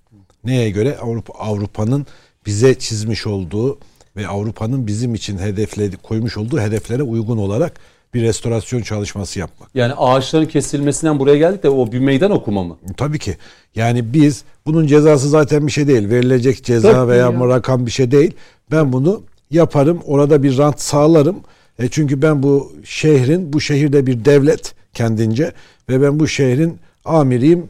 Keserim sen peşime cezayı yazarsın. Zaten o cezalar çok böyle ağır ve caydırıcı cezalar değil. Aslında e, iyi etüt edilse bir yerlere var, varar ama bu sefer de kendilerini kahraman yapacaklar. Yani diyecekler ki işte bak iki tane ağaç kestik üzerimize geldiler. Bu kadar E, kolay tabii. kesilmesi. Tabii işte ne kadar hakimseniz şehire, ne kadar hükümdarsanız, hükümransanız, hükümranlığınızı göstermek için bunlar yapılıyor. Evet. Yani yerel yönetim amacını aşıyor ve e, yerel yönetim idare değil siyaset yapıyor. Yaşar hocam yani burada bir samimiyetsizlik de var. Sanatçılardan tutun da herkese hatırlayalım şöyle yani hani o gezide takılınan tavır, işte 3-5 ağaç konusu. Ee, yani bu meseleyi görmeyenler var zaten bilerek görmeyenler var. Ama görüp de sesini çıkarmayanlar var. Ee, acı yani İstanbul'un gerçekten en güzel e, yolu diyelim yani hani o yol Tabii yani ben Beşiktaş maçlarına giden birisi olarak o yolda maç çıkışı ya da maç öncesinde yürümeyi e, bayılırdım. Şimdi o pek çok ağaç yok orada. Dolayısıyla o silüet, o caddenin karakteri de ortadan kaldırılmış oldu. Yani e, Niye şehir- hocam? Siz şehir- öğrendiniz mi? Hiç şehir- araştırdınız mı? Pek çok şehir şey söyleniyor. Dokuları, mobilyaları denir onlara. O dokuları onlarla birlikte aslında bir ki- kimlik kazanır, kişilik kazanır, Doğru. karakter kazanır.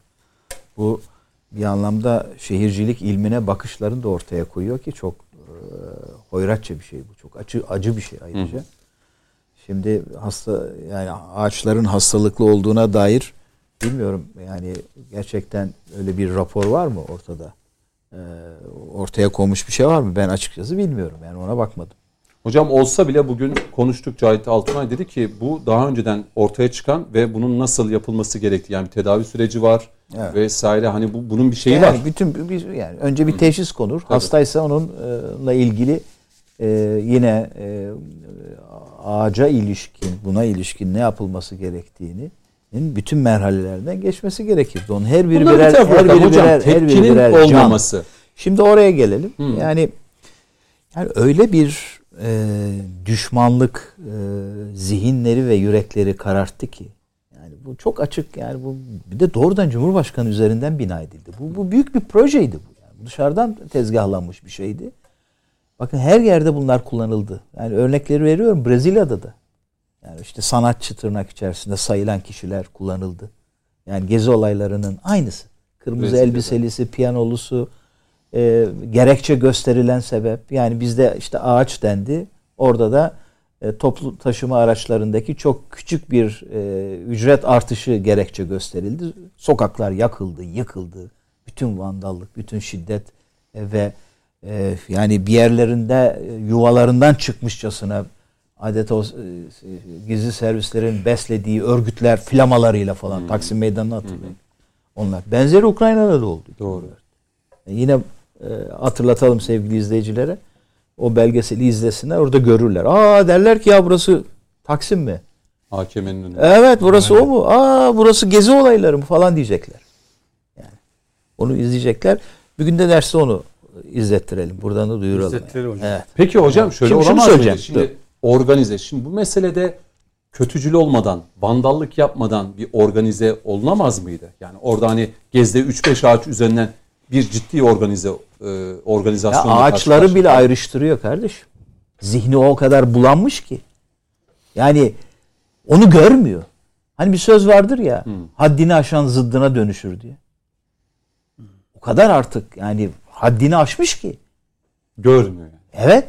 Aynı şey terör için olmuyor mu? Doğru. Terör örgütüyle aynı safa düşüyor. FETÖ'yle aynı safa düşüyor. Aynı dili kullanmaya başlıyor.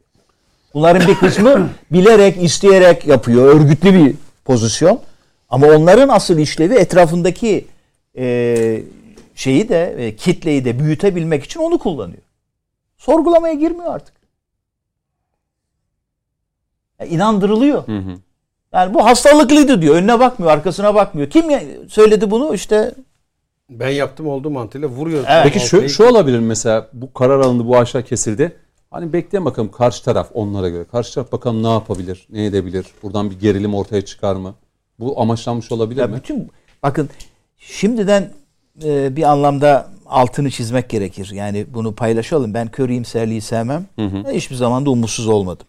Ama bakın şimdiden yine her dönem yaptıkları gibi ama bu sefer çok daha fazla bence e, yüklenecekler.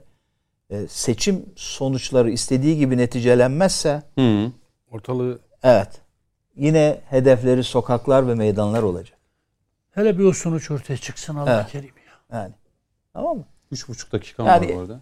İşte yok şöyle oldu, yok seçim sistemi böyleydi, yok o ihale e, ihlaldi, bu bilmem neydi falan. Yani o açıdan e, bu sürecin her şeyi yani her merhalesinde her şey kullanılmaya açıktır. E, neler denenmedi ki? Doğru, doğru. Bu niye kullanılmasın? Şeyde Tabii yani mesela AK Parti seçmeninin hani bu olaya tavır gösterip tepki toplanıp toplanma, İBB'nin önünde ve hani bunlar olabilir ama bu doğru olan değil. Evet. Kesinlikle. Doğru olan olsun olmasın. Bak burada e, bu yapılan basit bir iş değil. Onu bilmek lazım. İhanet var ve bir psikolojik harp uygulandı. Tarihle bağı koparın diye Rus doktrini vardır. Yeni neslin tarihle bağını koparın. Avrupa'da dikkat edin her devlet Osmanlı'dan kalma ne varsa yerle bir ederler, yok ederler.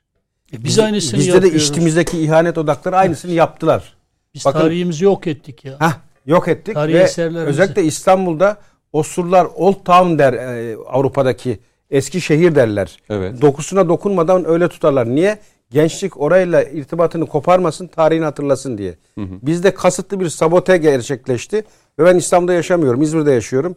O caddede geçerken e, işte malum oldu. Dedim ki burada tarihe tanıklık etmiş koca koca ağaçlar var ve şahane bir görüntü. Asırlık çınarlar. Bir Yedi, çılgın. yedi padişah görmüş. Ha, bir çılgın dedim bunları keser mi diye aklımdan geçirdim başıma geldi. Ve burada bakın dikkat edin hiç e, hastalık hastalık bir yere hesap sorma bir yere açıklama yapma öyle bir şey ihtiyaç hissetmiyorlar. Direkt satırı vurdular ve doğradılar. İBB'de ben bugün sordum hani mecliste bu mesele konuşuldu mu diye. Hayır dedi hiç konuşulmadı. Yani meclis içerisinde yer alan partinin bilgisi yoktu. Bak kasten Olduktan diyorum. sonra zaten kasten diyorum. diye. Ve buradan ika, ihtar ve ikaz ediyorum. Gezi'de zeka üretmeye kalkanlar şimdi meydan onların. Şimdi e, Sayın Metinler'e döneyim. Geziciler için Sayın Cumhurbaşkanı geziciler nerede dedi. Belki kamerayı kullanarak da siz de bir Geziciler çağrıda nerede evet mi? evet gezicilere Yani belki. Kaz Dağları'ndalar, Kandil'deler. Her yerdeler ama bir tek bu ülkeye ait. Hayır bu meselede nerede? İşte Gezi'de zeka üret. Gezi'de zeka Ulan üretmeye önemli kalkanlar değil ki. çağırıyoruz işte yok. Yani ormanı yakan PKK onların gözünde özgürlük mücadelesi veren bir örgüttür. Böyle düşünen gezici, bir kısım geziciler için 3-5 ağacın kıymeti yok. Onun için ben şey söyledim. Kim kesiyor ona bakıyorlar. Kim kesiyor? Evet Yani kanser A- Allah korusun Tayyip Erdoğan be- yani hani belediye başkanı böyle bir şey olmazdı ağaç da. kesilmez diye bir kural yok. Yani gerçekten tedavisi mümkün olmayan bir kanser e, hastalığına yakalanmışsa o kesilir. Kökünden kesilir. Kimse buna itiraz etmez. Ama buna da il tarım e, müdürlükleri karar verir. Nitekim bizde de oldu. Gördük. Ya önümüzün önünde devasa bir ağaç vardı. Hala yüreğimiz yanar. E, yani Şile'de. Orada geldiler kestiler. İl tarım müdürümüzle konuştum. Abi dedi bunu kesmezsek diğer ağaçlar da sirayet eder. Bunu kesmemiz lazım diyor. Eğer gerçekten böyle bir rapor varsa hiçbirimizin itirazı yok. Ama velev ki Kamuoyuyla paylaş. Bak, paylaşırsın bir, iki, gelmedi. iki, ya ağaçları bir yerden bir yere taşıdık. Buna rağmen demokratik tepkiyi anlarız. Taşımayın dediler eyvallah. Peki o vandalizme sahip çıkmak, o terör eylemselliğine sahip çıkmak neyin nesiydi? Peki geziciler en azından merak edip şunu sormazlar mı ya? Sayın İmamoğlu bu ağaçları kestiniz ama niye kestiniz? E kanserli olduğu için raporu paylaşır mısınız? Nezaket Şey, yönüyle bile olsa bunu şöyleydi. sormaz mı insan Yo, yo, ya? Açıklama şöyle birine denk geldim bir komedyen. Ee, Büyükşehir Belediyesi Sayın Başkan bilimsel veriler ışığında bu kararı almış. Dolayısıyla doğrudur. Onu diyen Atatürkçü geçinir. Atatürk'ün şahitlik eden ağaçlar kesilmiştir gıkı çıkmaz. Peki. Orada koysana tepkini. Orada gezi zekası üretsene. Ee, Türk milletinin kamuoyunun e, vicdanına bırakıyoruz bu yaşanan durumu. İhanet olduğunun altına şer yıllık- koyarak. 200 yıllık yani 200 Yani bu, yaşında bu çok daha büyük. behemahal bunun aydınlanması gerekir. Evet, kamuoyunun- bu büyük bu Ne- büyük bir olaydır yani. Tabii de 4000 lira ceza kesilmiş. ya bu Türkiye'nin, ne kadar komik İstanbul'un bir ceza. tarihi bir anda- Yasalarımız da bir tuhaf yani. Mehmet Metiner teşekkür ediyorum. Sağ olun. Coşkun Başbuğ çok teşekkür ediyorum. Biz teşekkür ederiz. Ebu Bekir Elmalı çok teşekkür ediyorum. Profesör Doktor Yaşar Hacı Salihoğlu. Hocam çok teşekkür, ederim. teşekkür Sağ olun. ederiz. Programın tekrarı bu gece yine TVNet ekranında. Önümüzdeki hafta tekrar buluşana dek efendim. Hoşçakalın.